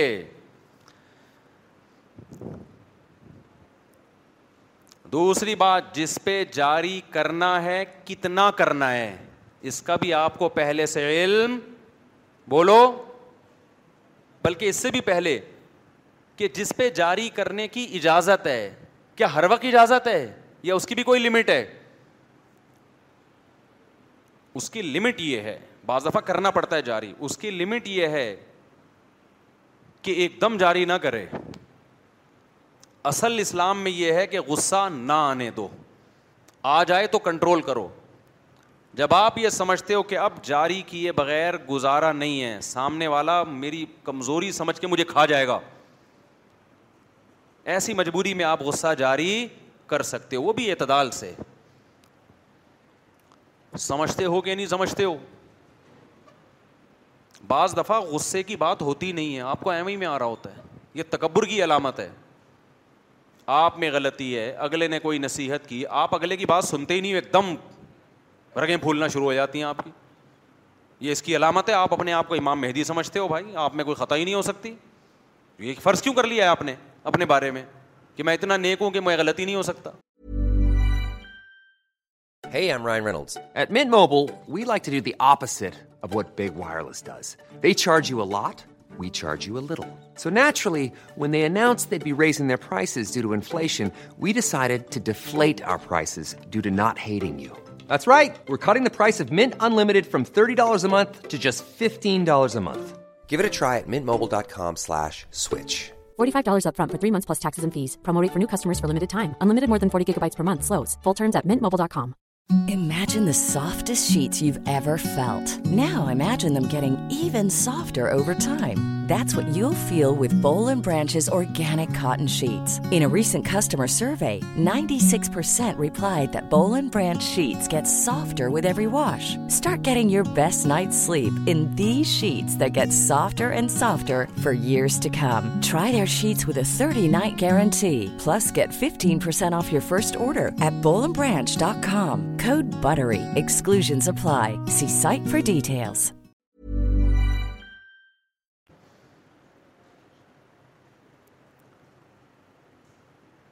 کوئی آپ کو سمجھا رہا ہے بھائی یہ ٹھیک نہیں وہ ایک دم بھائی سن تو لو نا کیا کہہ رہا ہے وہ پھر اس کی ایکسپلینیشن کرو کہ بھائی یہ ٹھیک کہا آپ نے یہ غلط کہا صحیح سمجھے کہ غلط سمجھے کوئی بات جیسے ہی کی جو ایک دم پڑک سے دو دو فٹ اچھلنا شروع میاں بیوی کے جھگڑوں میں یہ چیز بہت نظر آتی ہے اسی سے مجھے اندازہ لگا لیتا ہوں غلط کون ہے کیسے آتے ہیں نا میاں بیوی کا جھگڑا ہوا اب جھگڑا ہوا ہم میرے سامنے دونوں بیٹھے ہوئے ہیں ایک نے ابھی بتانا شروع کیا کہ یہ ایسی ہے یا یہ ویسی ہے ایک دم وہ کیا ہو گئی ہائی پر یا عورت نے اپنے شوہر کا بتانا شروع کیا ایک دم وہ کیا ہو گیا غصے میں میں ہی سمجھ جاتا ہوں کہ مجھے رپورٹ پیش کرنے کی ضرورت نہیں ہے مجھے پتا ہے کون غلط ہے ابے بھائی تمیز سے سن لو یار ابھی بیٹھے ہوئے ہو کسی کو بڑا بنا کے کسی کو باپ بنا کے اس کے سامنے آئے ہو تو تمیز سے جو مرضی الزام لگاتے میں کون سا یقین کر رہا ہوں میں اتنا بے وقوف تھوڑی ہوں جو بھی بول دے گی میں یقین ہوں اچھا تو ایسا ہے وہاں تو بڑے نیک بنا پھرتا ہے ابھی میں کون سا یقین کر رہا ہوں وہ ایک دم کہ میری بےزتی ہو گئی میرا یہ ابھی نہیں ہوئی ہے بےزتی بھائی ابھی بےزتی ابھی ہوگی تھوڑی دیر بعد ہوگی آپ کی بےزتی جو میں کروں گا ابھی نہیں ہوئی ہے سمجھ رہے کہ نہیں سمجھ رہے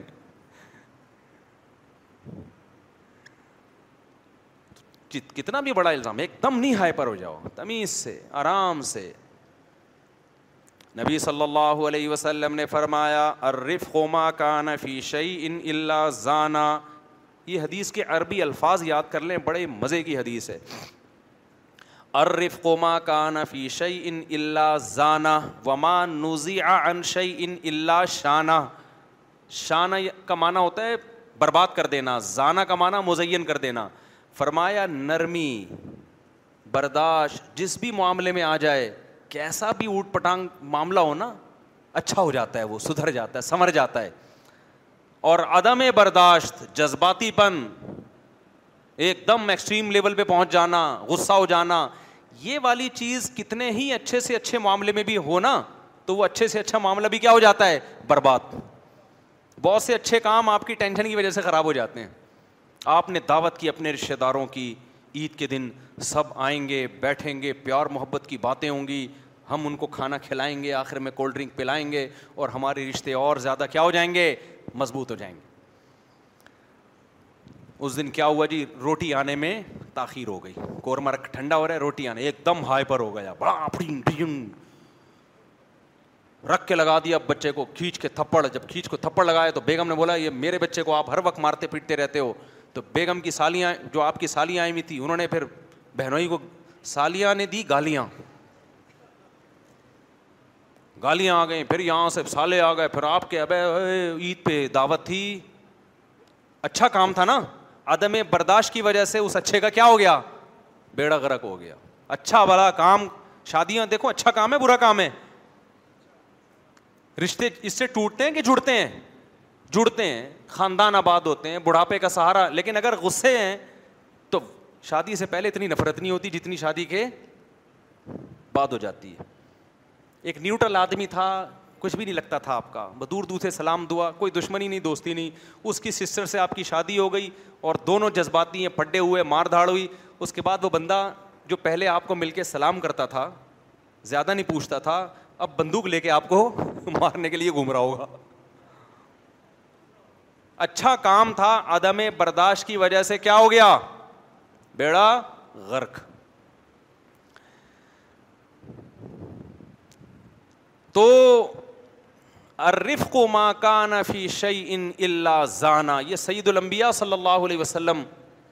کے زبان مبارک سے نکلے ہوئے الفاظ ہیں جس کام میں بھی نرمی ہوگی آرام سے جذباتی پن نہیں تمیز سے تو وہ کام کیا بن جائے گا مزین ہو جائے گا تمیز سے الٹے کام بھی کرو نا وہ بھی اچھے لگ رہے ہوتے ہیں ہمارے ایک استاذ ہیں بڑے پولائٹ اور بڑے نرم لیکن وہ ان میں لچک نہیں ہے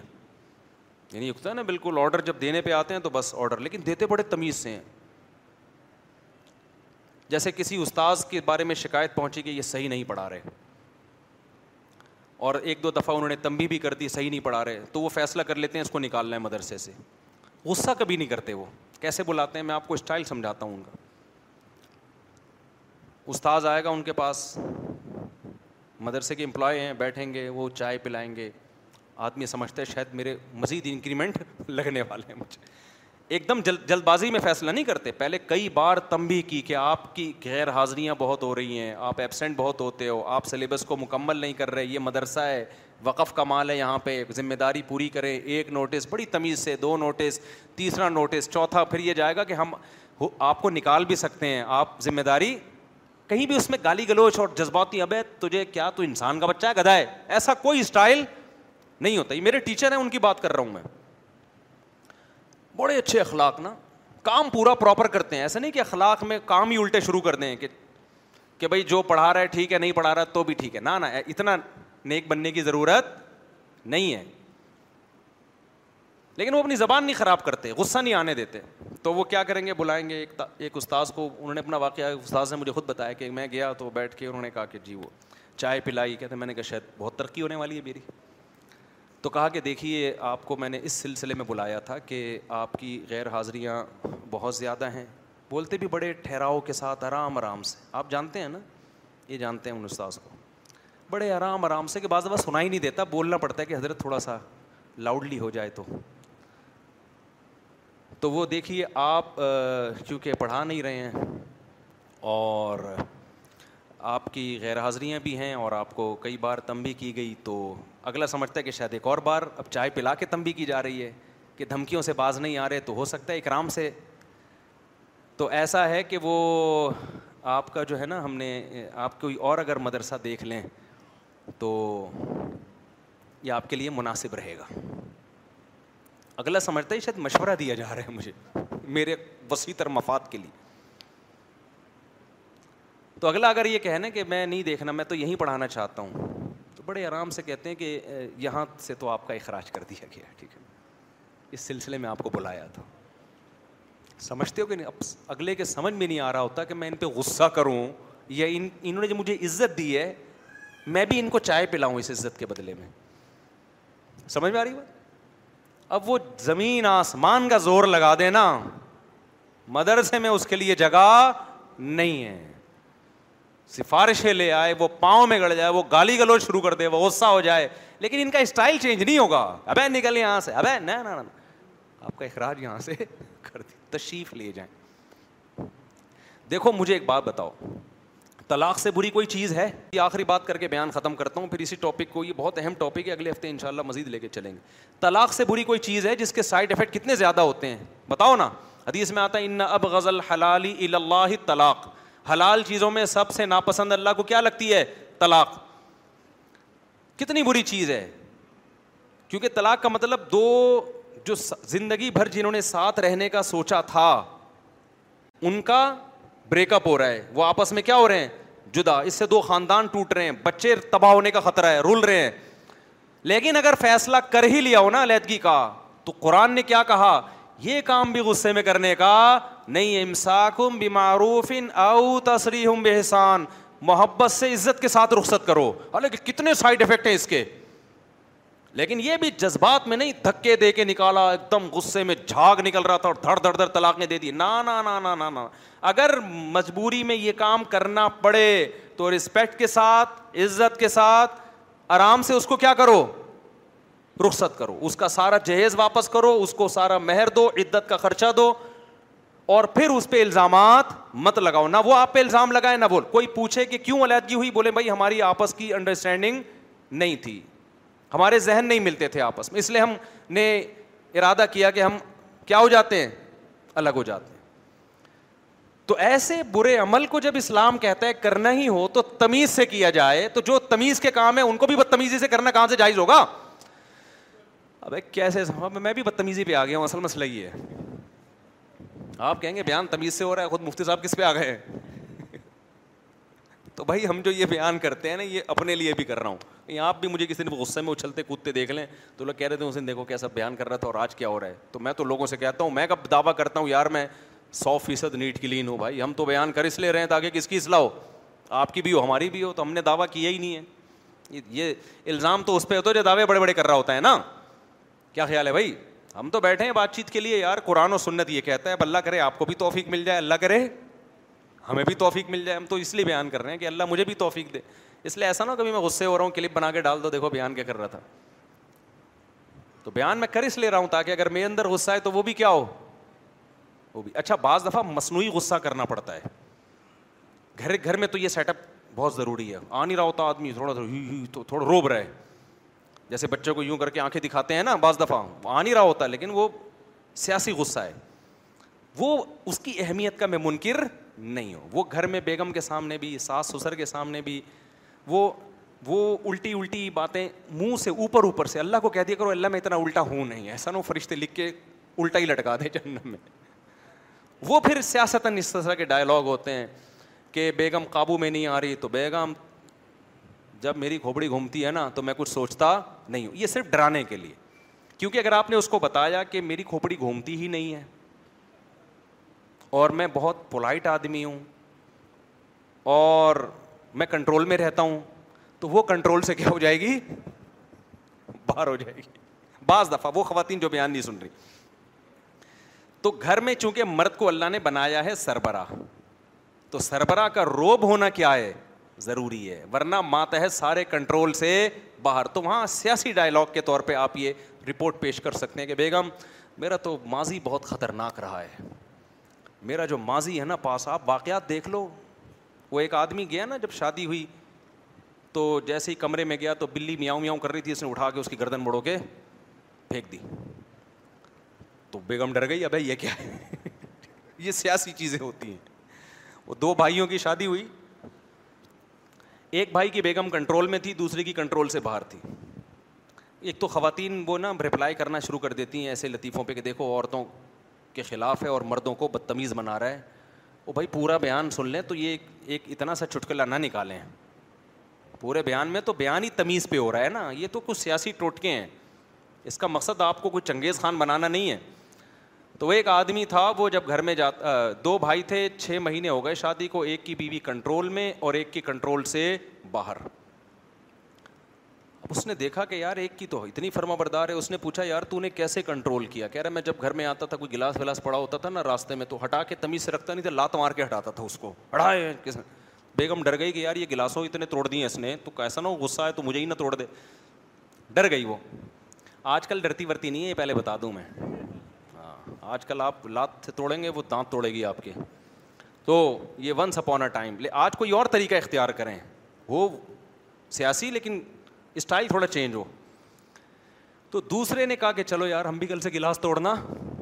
شروع کرتے ہیں آیا گلاس توڑا بیگم نے کہا یہ چھ مہینے پہلے کرنے کا کام تھا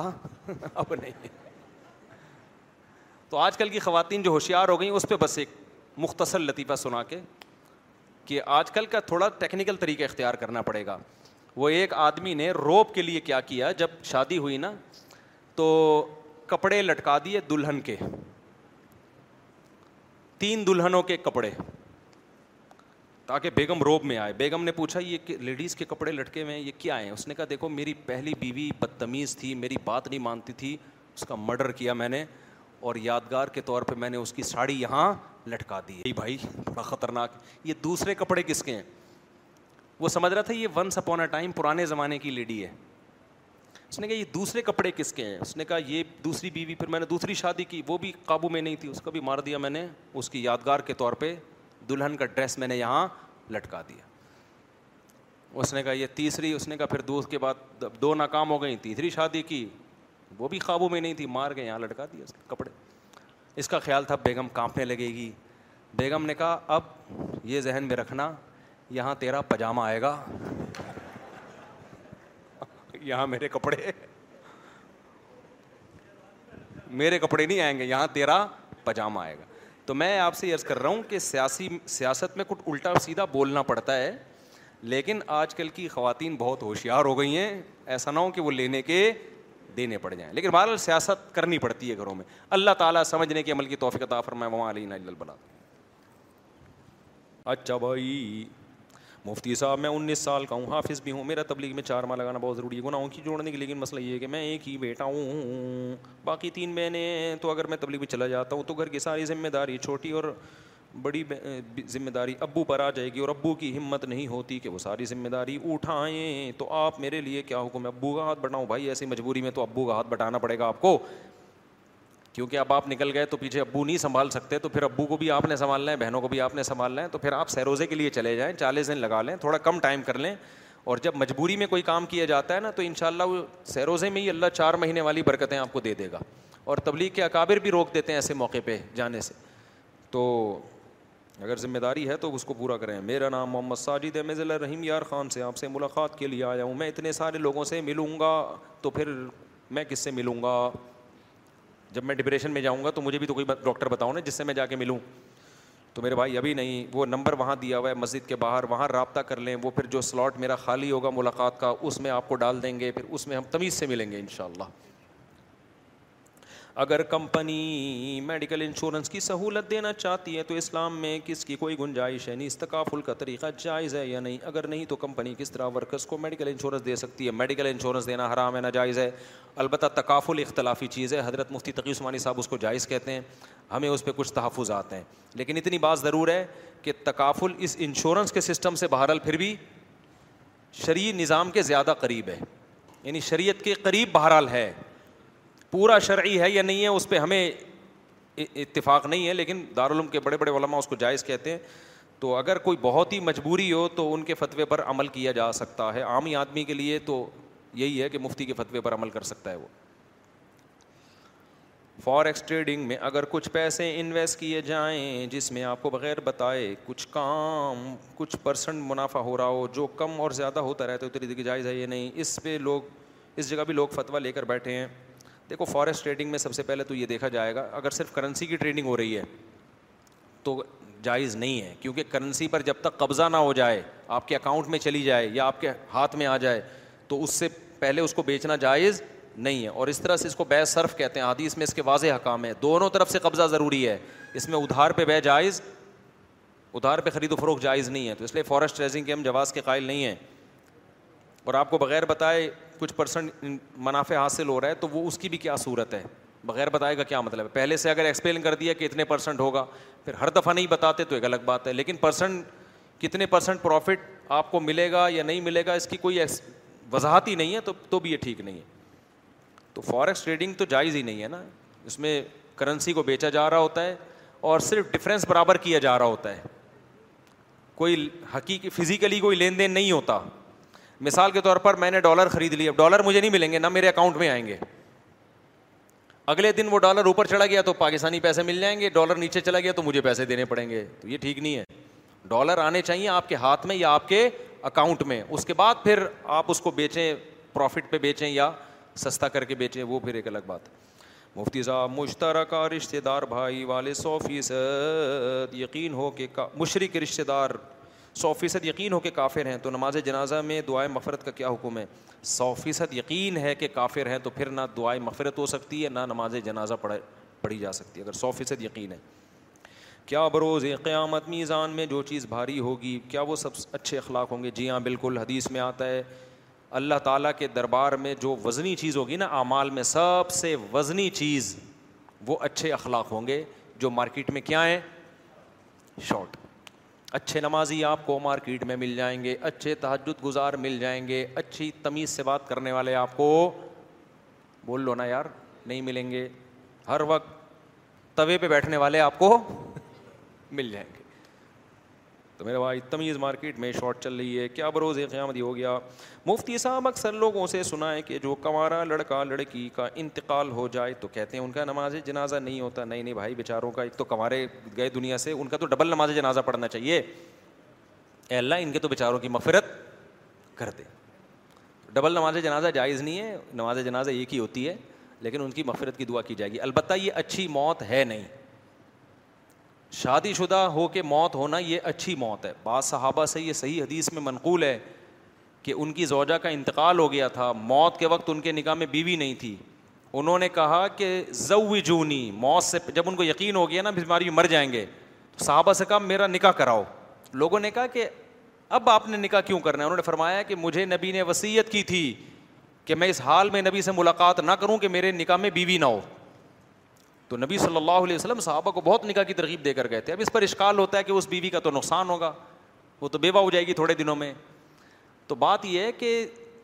ظاہر ہے ان سے کوئی بےوایت کرے گی نا نکاح یا طلاق یافتہ کرے گی تو اور اس زمانے میں بیوہ ہونا کوئی عیب نہیں تھا کیونکہ چار چار شادیوں کا رواج تھا کوئی عورت بغیر شوہر کے بیٹھے تو یہ غلط ہے اس سوسائٹی میں بیوہ ہونا کوئی عیب نہیں تھا وہ بیوہ کی بھی اسی طرح نکاح ہوتا تھا جیسے کنواریوں کا ہوتا تھا تو بلکہ بیوہ عورت کو نکاح کے اتنے رشتے آتے تھے کہ عدت کا انتظار کرنا مشکل ہو جاتا تھا ان کے لیے سمجھتے ہو کہ نہیں سمجھتے تو آپ نہ کرنا کہ کینسر میں بلڈ مر رہے ہو اور آپ کو میری شادی کراؤ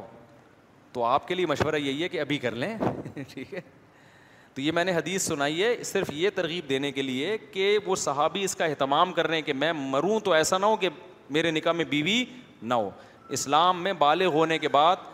عورت کا شوہر کے بغیر اور شوہر کا عورت کے بغیر رہنا یہ اچھی زندگی بولو نہیں ہے اسلام یہ لبرل لوگوں کے یہاں یہ بہت اچھی زندگی ہے بلکہ وہ کہتے ہیں جتنی دیر سے شادی ہوئی بکھیڑوں میں پڑھنے کی ضرورت ہی نہیں ہے کیونکہ ان کے یہاں زنا بدکاری اور بس ان کے یہاں تو پیسہ کماؤ پیسہ اسٹیبل ہو جاؤ اسٹیبل ہی کیا اچھے چھوڑ بنا بچے پیدا کرنے شروع کر دیے بیوی آ گئی اسلام خاندانی خاندانوں کو پروموٹ کرتا ہے کہتے ہیں نا خاندانی آدمی ہے تو خاندانی آدمی وہی ہوتا ہے بھائی جس کے نکاح میں بیگم ہوتی ہے کیونکہ اس سے بہت ساری اخلاقی برائیوں سے بھی انسان بچتا ہے اور بہت ساری برائیوں سے بچتا ہے انسان پارکوں میں لکھا ہوتا ہے نا فیملی کے ساتھ ہیں پتہ ہوتا ہے فیملی کے ساتھ آئے گا تو تمیز سے بیٹھے گا ورنہ یہاں کے ماحول خراب کرے گا تو لوگوں نے کرائے پہ فیملیاں مل رہی ہوتی ہیں پارکوں کے باہر کہ مجھے بیگم بنا کے لے جاؤ تو کمارا کہتا ہے چلو سچی مچی کی نہیں بن رہی جھوٹی موٹھی کی ایسا ہوتا ہے کراچی کے پارکوں میں تو ایسا نہ ہو یار آپ لوگ چلے جاؤ مجھے نہیں ہوتا بھائی ایسا نہیں ہوتا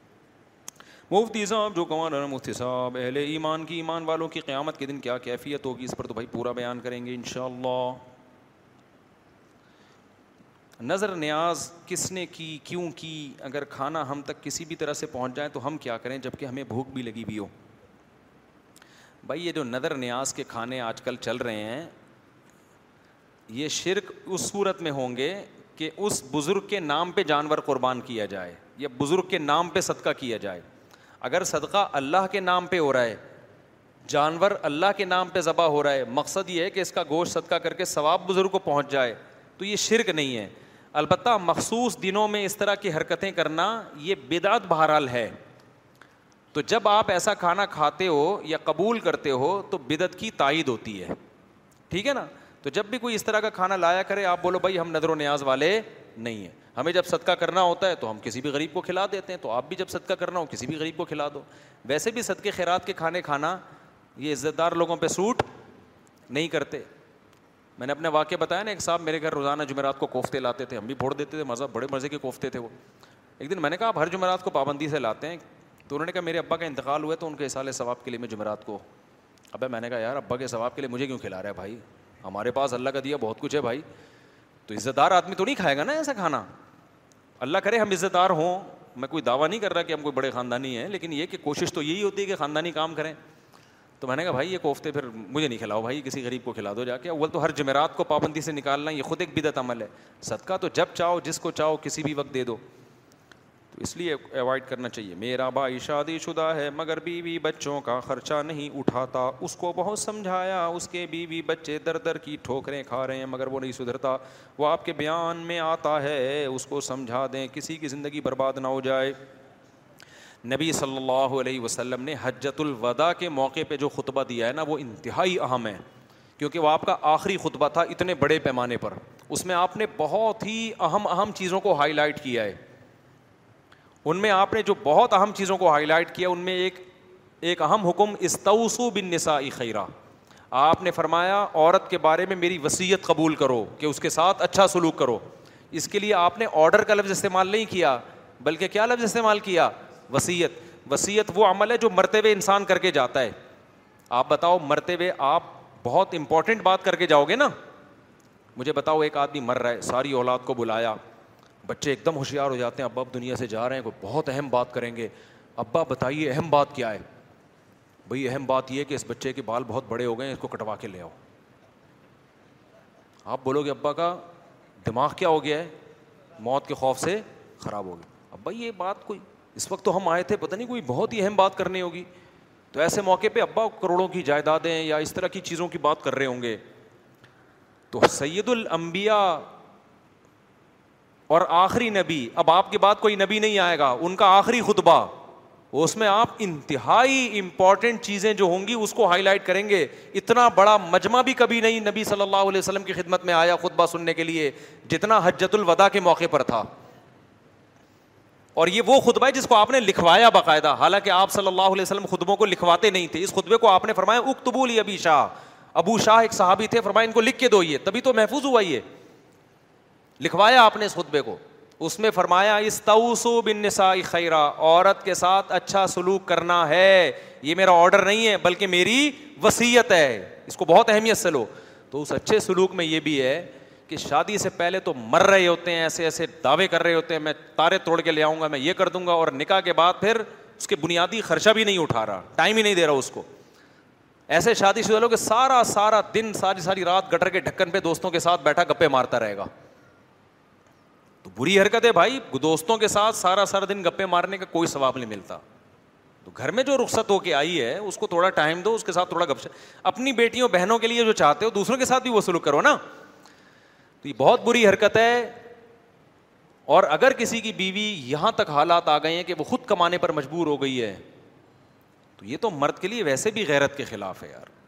مرد مر جاتا ہے اس پہ نہیں آتا کبھی وہ کہتا ہے بھائی میں کدال چلاؤں گا لیکن بیوی کو مجبور نہیں ہونے دوں گا کہ وہ جا کے لوگوں کے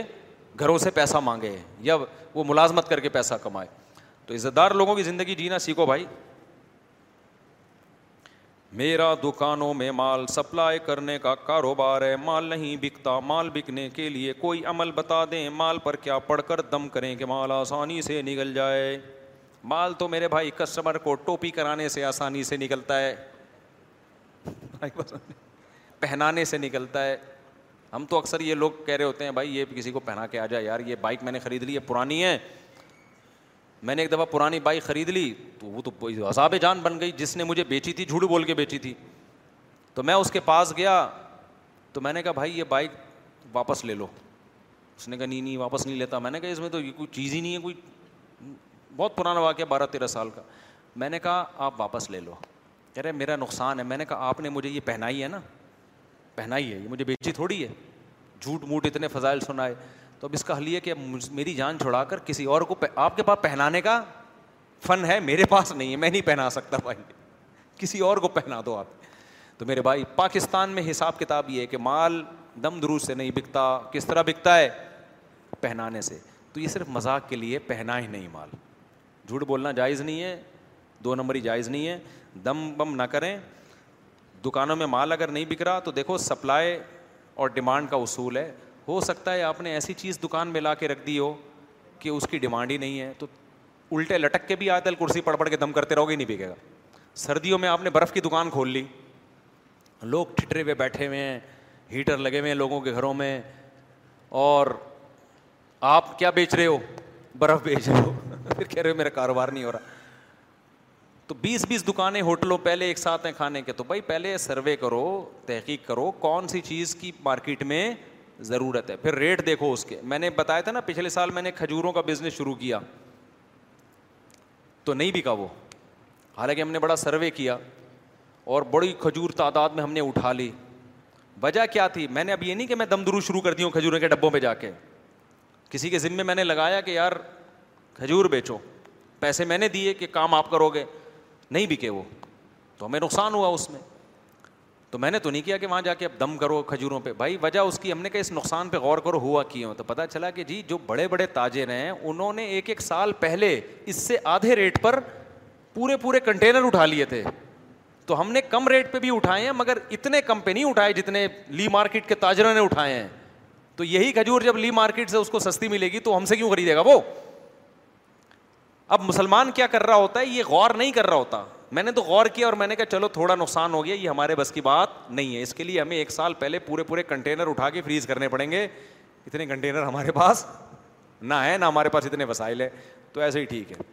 اور ایک دو لوگوں نے وہ کھجور کا ڈبہ خریدا وہ مجھے ایسے کہ مجھے لا کے گفٹ کر رہے تھے ان کو تھوڑی پتا تھا میرا بزنس ہے یہ میں بتاتا بھی نہیں لوگوں کو یہ میرا بزنس ہے ابھی بھی میرے بزنس ہے لیکن میں بتاتا نہیں ہوں دوسروں کے ذمے لگائے ہوئے ہیں تو مجھے لا کے کھجور دی یہ مفتی صاحب رمضان میں آپ کے لیے میں نے کہا چلو ایک ڈبہ تو بکا اور وہ مجھے ہی لا کے اس کو نہیں پتا تھا یہیں سے خریدا ساتھ اور لا کے ہمیں پکڑا دیا تو میں نے کہا چلو یہ ایک ڈبہ ہمیں کھانے کو مل گیا تو اس کے پھر ہم نے غور کیا بھائی بڑے بڑے تاجر پڑے ہوئے ہیں جو ہم نے کہا کھجوروں کا ہمارے بس کی بات نہیں ہے بھائی یا تو پھر اتنی انویسٹمنٹ ہو کروڑوں کی ایک ایک سال پہلے پورے پورے کنٹینر اٹھا کے فریز کر دیں یا پھر ٹھیلا لگا کے گھومیں آدمی تو اس کے بغیر نہیں تو آپ غور کریں آپ کا بزنس کیوں نہیں چل رہا ہو روحانی ڈراموں کے چکر میں مت پڑیں ویسے دعائیں پڑھنی چاہیے صبح و شام کی اللہ سے رزق میں برکت کی دعائیں بھی مانگنی چاہیے اور آیت الکرسی پڑھ کے پھونکنے میں بھی کوئی حرج نہیں ہے لیکن اصل مسئلہ کیا ہے کہ اس کے اسباب پہ غور کریں ابے اتنے سارے سوال نہیں مر جائیں گے لوگ بھائی بس میں دو چار سوال کا جواب دے کے ختم کرتا ہوں اگر کسی کے نوجوان نوجوان کے ماں باپ بوڑھے اور محتاج ہو خرچ نہیں کرتا ان کا خیال نہیں کرتا ایسے شخص کو ماں باپ کی بدعا لگے گی یا نہیں کیوں نہیں لگے گی بھائی حدیث میں آتا ہے اس کو ماں باپ کی کیا پہلے نبی کی بدعا لگے گی نبی نے فرمایا جس کے ماں باپ بوڑھے ہوں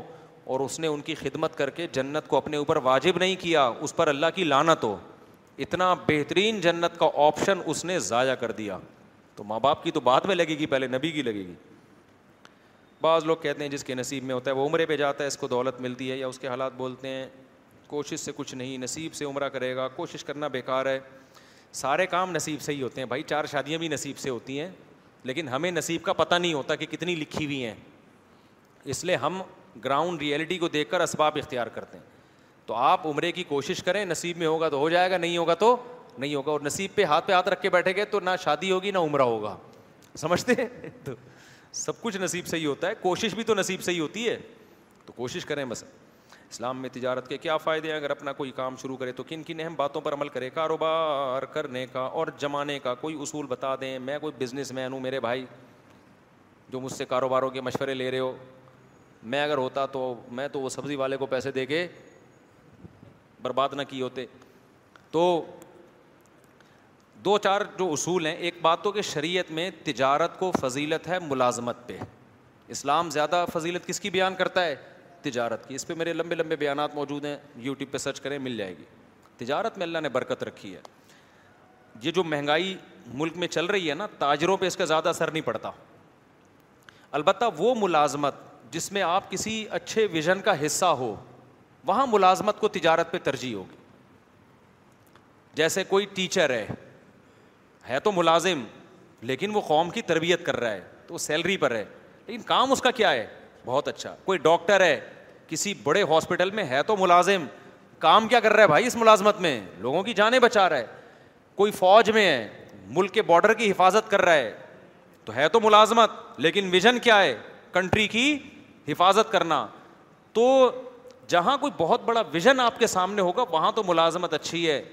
لیکن جہاں کوئی بڑا ویژن نہیں ہے آپ بوتلوں کے ڈھکن لگانے کے لیے فیکٹری میں جاب کر رہے ہو فائدہ کس کو ہو رہا ہے فیکٹری کے مالک کو ہو رہا ہے آپ کو کیا فائدہ ہو رہا ہے تنخواہ مل رہی ہے تھوڑی سی آپ کو آپ کی محنت کا بھی پورا بدلا نہیں ملتا اس میں تو جہاں کوئی اچھا ویژن پیش نظر ہو وہاں تو ملازمت اچھی ہے لیکن جہاں یہ نہ ہو نارملی تو دوسرے کے کاروباری کے ملازم بننے کے بجائے بہتر کیا ہے اپنا بزنس کرو بھلے ٹماٹر بیچو ہلکا پھلکا بزنس ہو تو مہنگائی کا اثر عام طور پہ تاجروں پہ نہیں پڑتا ملازم پیشہ لوگ بیچارے بہت اثر پڑتا ہے ان پہ برکت ہے تجارت میں اور جو باقی تجارت کے بنیادی اصول تو میں تو تاجر ہوں لیکن اس لیول پہ تاجر نہیں ہوں جو یعنی ایک باقاعدہ جو تاجر ہوتے ہیں جن کا کام ہی صبح شام تجارت ہوتا ہے میری تجارت تو یہ کہ زیادہ سے زیادہ کہیں انویسٹ کر دیا کسی ایماندار آدمی کے پاس ایک دفعہ کیا تھا تو بالکل ہی چلے گئے تھے تو اس میں دو چار چیزیں جو میں نے ابھی آپ کو بتائی ہیں کہ مشورے لو لوگوں سے دیکھو سوسائٹی میں نیٹ کس چیز کی زیادہ ہے اور پھر محنت کرو جب تک خود محنت نہیں کرو گے کوئی دوسرا کبھی بھی آپ کے لیے محنت نہیں کرے گا یہ دماغ آپ کا آپ کا سگا بھائی نہیں کرے گا باقی تو دور کی بات خود محنت کر نہیں رہے ہوتے دوسروں پہ سارا ڈالا ہوا ہوتا اچھا بھائی بس آخری سوال اگر کسی ہدف کو حاصل کرنا ہو تو اس کے لیے کون سے اسٹیپ لینے چاہیے جس سے ہوں تو بھائی تم تو پورا اس پہ پوری پوری ورک شاپیں ہوتی ہیں یار یہ دو منٹ کے جواب تھوڑی ہیں کہہ رہے کوئی ہدف حاصل کرنا ہو تو اس کے لیے کیا کرنا پڑے گا ہر ہدف کی الگ پالیسی ہوتی ہے الگ طریقہ ہوتا ہے ٹھیک ہے اور اس کے لیے الگ پلاننگ ہوتی ہے تو ایسے سوال نہ پوچھا کریں کہ پورا معاشرتی علوم کا پیپر بن جائے اس پہ میں نوکری کے سلسلے میں ابھی کہیں شفٹ ہوا ہوں اور میں اپنے شہر میں بھی قصر کی نماز پڑھنی ہوگی دیکھو آپ اپنے شہر سے کہیں بھی جاب کے لیے جاتے ہو اٹھتر کلو میٹر یا اس سے دور جاتے ہو وہاں پندرہ دن سے کم ٹھہرتے ہو پندرہ دن سے کم ٹھہرنے کی نیت ہوتی ہے تو آپ نے وہاں سفر والی نماز پڑھنی ہے پھر آپ اپنے گھر ایک دن کے لیے آتے ہو ایک دن تو دور کی بات ایک سیکنڈ کے لیے بھی آؤ گے تو اپنے شہر میں پوری نماز پڑھنی پڑے گی اور دوسرے شہر میں جہاں جاب کے لیے جا رہے ہو وہاں بے شک ڈیڑھ ہفتے کے لیے جا رہے ہو چودہ دن کے لیے جا رہے ہو سفر والی نماز پڑھنی پڑے گی جب تک مکمل پندرہ دن ٹھہرنے کی نیت نہیں کرتے سمجھتے ہو کہ نہیں سمجھتے بس ہو گیا یار بہت سارے سوال ہیں پھر کچھ اتوار کو دے دیں گے جواب یہاں سے دو سوال تین سوال لے لیتے ہیں یہاں کے لوگوں سے جی بھائی آپ بتائیں بیٹھ جائیں نا اٹھے نہیں بھائی آپ آپ پوچھ پوچھ لیں لیں رف الدین اختلافی مسئلہ ہے بعض فقہ قائل ہیں کرنا چاہیے بعض قائل ہیں نہیں کرنا چاہیے کرنے کے بھی دلائل ہیں نہ کرنے کے بھی دلائل ہیں نہ کرنے کے جو آخری وقت میں نبی صلی اللہ علیہ وسلم بہت سارے قرائنیں جسے پتہ چلتا ہے آخری وقت میں نبی صلی اللہ علیہ وسلم نے رف الدین ترک کیا ہے اس کے قرائن کیا ہے دونوں طرح کی حدیثیں ہمیں ملتی ہیں کرنے کی بھی نہ کرنے کی بھی اور ہمیں یہ بھی ملتا ہے کہ دو سردوں کے درمیان بھی نبی نے رفع الدین کیا ہے تو ہم کہتے ہیں جیسے وہ چھوڑ دیا تو رکو اور رکو میں جاتے ہوئے اور اٹھتے ہوئے بھی چھوڑ دیا ہے اور اس پہ واضح کرینہ اہل مدینہ کا عمل اور اہل کوفہ کا عمل کیونکہ اس وقت یہ دو علاقے ایسے تھے جہاں صحابہ اور تابعین کی بہت زیادہ کثرت تھی ان دونوں جگہوں کے لوگ رف الدین نہیں کرتے تھے تو ان دونوں نے نبی کی آخری نمازوں کو دیکھا ہے کوفہ نے تو حضرت علی اور عبداللہ بن مسعود کو دیکھا تو یہ دونوں اصحاب نہیں کرتے تھے یہاں سے انہوں نے ترک رف الدین لیا اور اہل مدینہ نے اہل مدینہ کے عمل کو دیکھ کے لیا تو یہ واضح کرینہ ہے کہ آخری وقت میں نبی صلی اللہ علیہ وسلم نے رف الدین چھوڑ دیا تھا اور ایک اور بہت اہم ترین بات کہ امام ترمیزی نے جہاں رف الدین کرنے کی حدیث ذکر کی وہاں فرمایا وہ بھی یقول بازو اہل صحاب نبی بعض صحابہ کا قول ہے جہاں رف الدین نہ کرنے کی حدیث ذکر کی ہے وہاں فرمایا وبی ہی یقول غیر واحد من اہل العلم من اصحاب النبی یہ بہت سارے صحابہ کا مذہب ہے تو بہت سارے صحابہ جن کے پھر نام نہیں بتائے کیونکہ بہت سارے ہیں جو کرتے تھے ان کے نام بتائے ہیں کیونکہ وہ تھوڑے ہیں تو یہ اتنے سارے قرائن کی وجہ سے ابو حنیفہ اس کے قائل ہیں کہ نہ کرنا کیا ہے سوائے تقبیر تحریمہ کہ یہ زیادہ افضل ہے باقی یہ کہ کرنے کی پھر حدیثیں کیوں زیادہ ہیں اس کی وجہ میں بتاتا رہتا ہوں کہ جو کام کیا جاتا ہے اس کو بیان کیا جاتا ہے نہیں کیا جاتا اس کو بیان نہیں کیا جاتا تو نبی نے جب رف الدین کیا اس کو صحابی نے بیان کر دیا جس نماز میں نہیں کیا اس کو بیان نہیں کیا اس میں یہ تھوڑی بتایا جائے کہ رکو میں جاتے ہاتھ نہیں اٹھایا تو نہیں اٹھایا کو خاموشی اختیار کی ہے اس پہ آپ کے گھر میں جب کوئی آتا ہے تو جو جو کام کر رہا ہوتا ہے آپ وہ بتاتے ہیں نا جو کام نہیں کر رہا ہوتا وہ تھوڑی بتا رہے ہوتے ہیں تو نبی نے جب رف الدین نہیں کیا تو ہماری نظر میں وہ نمازیں زیادہ ہیں تبھی زیادہ اصحاب نہیں کرتے تھے لیکن اس کو بیان نہیں کیا گیا جب کر لیا تو اس عمل کو بیان کیا گیا اور رف الدین کرنے کی حدیثوں میں قرار نہیں ہے مختلف عمل ہیں دو سردوں کے درمیان بھی ہے اور سلام کے وقت بھی رف الدین ہوا تھا وہ بھی ترک کیا گیا ہے تو ہم کہتے ہیں اس کو ترک کیا گیا ہے تو یہ نہ دیکھو کہ نف الدین کرنے کی حدیث ہے بلکہ یہ دیکھو کہ اس میں نبی صلی اللہ علیہ وسلم تک آخر تک کیا کنٹینیو یہ کام کیا گیا کہ نہیں کیا گیا تو اہل مدینہ اور اہل کوفہ کا عمل اور عبداللہ بن مسعود جیسے صاحب رسول جو ہمیشہ نبی کے پیچھے کھڑے ہو کر نماز پڑھا کرتے تھے ان کی حدیث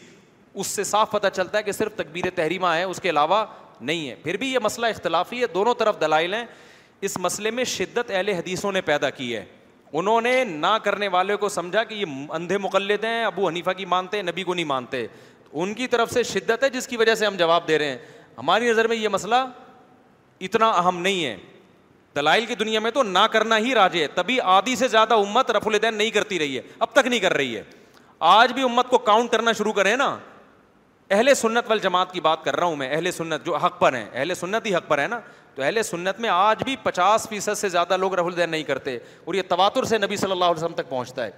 تو ہم جب اہل حدیث کو رف الدین کرنے میں کہتے ہیں اتنے دلائل کے جو ہمارے پاس ہیں اس کے باوجود ہم اس میں معتدل رائے رکھتے ہیں تو ان کو بھی چاہیے کہ اپنی رائے کو تھوپنے کی کوشش نہ کریں ہماری رائے بہت مضبوط ہے اس بارے میں کمزور رائے نہیں ہے ہاں کیوں نہیں بھیج سکتے نہیں ایسے نہیں وہ جب قبر پہ جائیں تو پھر ایسے بھیجیں جب قبر سے دور ہوں تو جو حدیث میں جو درود سکھایا گیا اس طرح سے نہیں کہنا یہ تو اطیات میں نبی نے سکھایا ہے ہمیں اس لیے وہ الفاظ ورڈنگ سلیکٹڈ ہے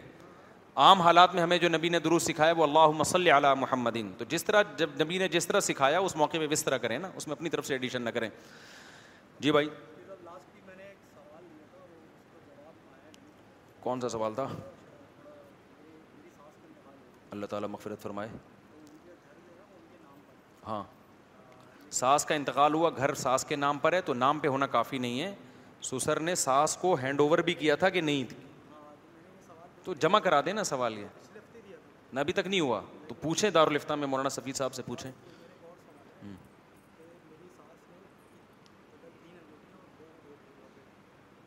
دیکھیں وراثت کا سوال نا ریٹرن میں اسی میں جمع کرا دیں آپ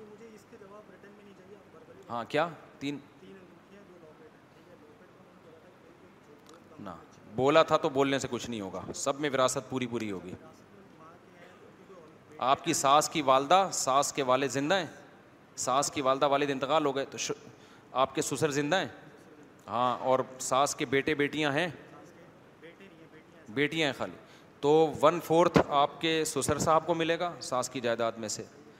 اور چھیاسٹھ اشاریہ چھ چھ فیصد یہ آپ کی جو ساس کی بیٹیوں کو ملے گا سمجھ رہے ہو باقی جو بچے گا وہ ساس کے بھائی بہنوں میں ڈیوائڈ ہو جائے گا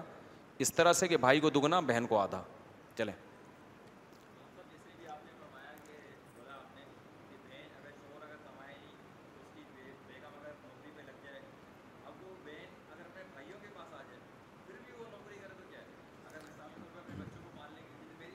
ہاں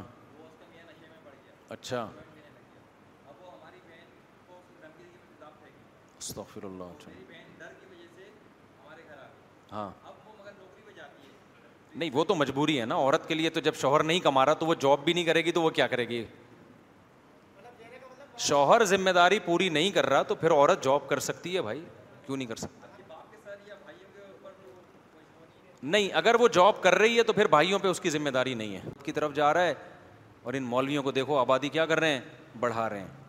اس کا میں اکثر ایک جواب دیتا ہوں کہ آبادی بڑھنے سے ملک غربت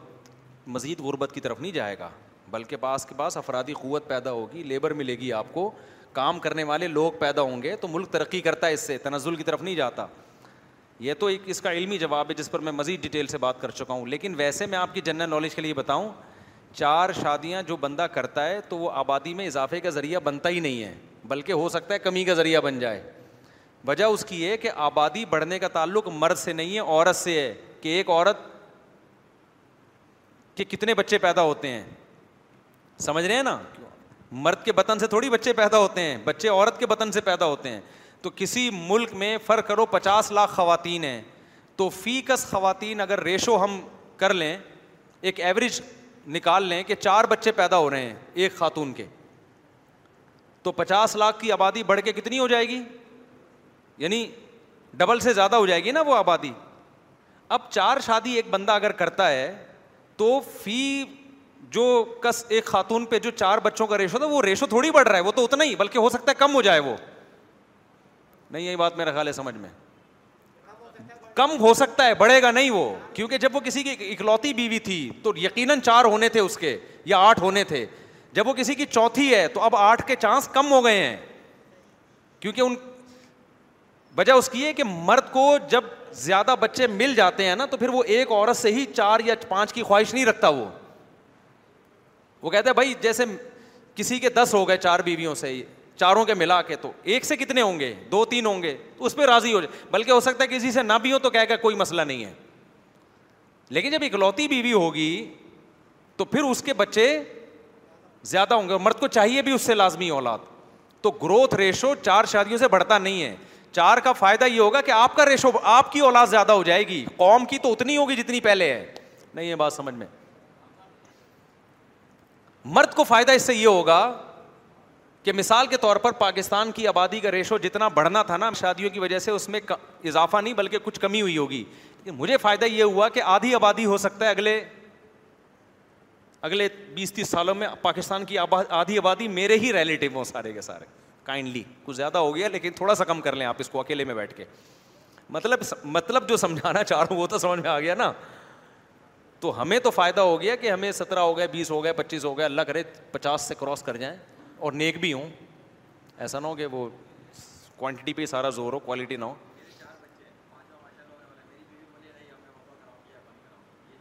نہیں جائز نسل نہ مرد عورت کی مرضی کے بغیر روک سکتا ہے نہ عورت روک سکتی یہ سمجھ میں آ گیا یوٹیوب میں نہیں نیچے لوگوں نے کمنٹس کیے ہوتے ہیں ابھی اس کو دیکھو اتنے بچے پیدا کر لیے ملک کہاں جا رہا ہے تو بھائی وہ تو ہو سکتا ہے کم ہوئے ہوں شادیوں کی وجہ سے ریشو کم ہو گیا ہو کیونکہ ایک عورت فی عورت کتنے بچے پیدا ہو رہے ہیں اس سے گروتھ ریشو کا تعلق ہوتا ہے ایک مرد کے کتنے بچے ہیں اس سے نہیں ہوتا گروتھ ریشو کا تعلق بلکہ چار شادیوں سے آبادی کے بڑھنے کے بجائے کم ہونے کا اندیشہ ہے ہاں آپ کی آبادی بڑھے گی یعنی انفرادی طور پر اس خاندان کو فائدہ ہوگا جس میں عورتیں آ رہی ہیں شادی ہو کے قومی سطح پہ تو گروتھ ریشو کے بڑھنے کے بجائے کم ہونے کا خطرہ ہوتا ہے تبھی دیکھو سو... میں بہت پریشان رہتا تھا کہ سعودی عرب میں چار چار شادیوں کے رواج ہے آبادی کیوں نہیں ہے آبادی بہت کم ہے ہمارے یہاں ایک ایک شادی آبادی کتنی ہے تو چار شادیاں سعودی عرب میں ہوتی ہیں اس سے ان کا گروتھ ریشو تھوڑی بڑا ہے اسے چلیں جی جائز ہے میزان بینک سے ہر طرح کے معاملات جائز ہیں جائز ہے میزان بینک میں ہر طرح کے معاملات جائز ہیں جی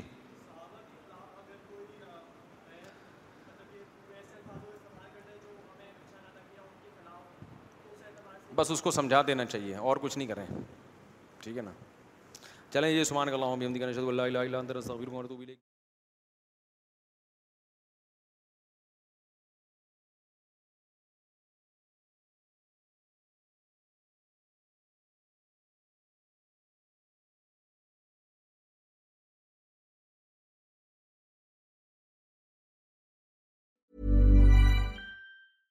سافٹس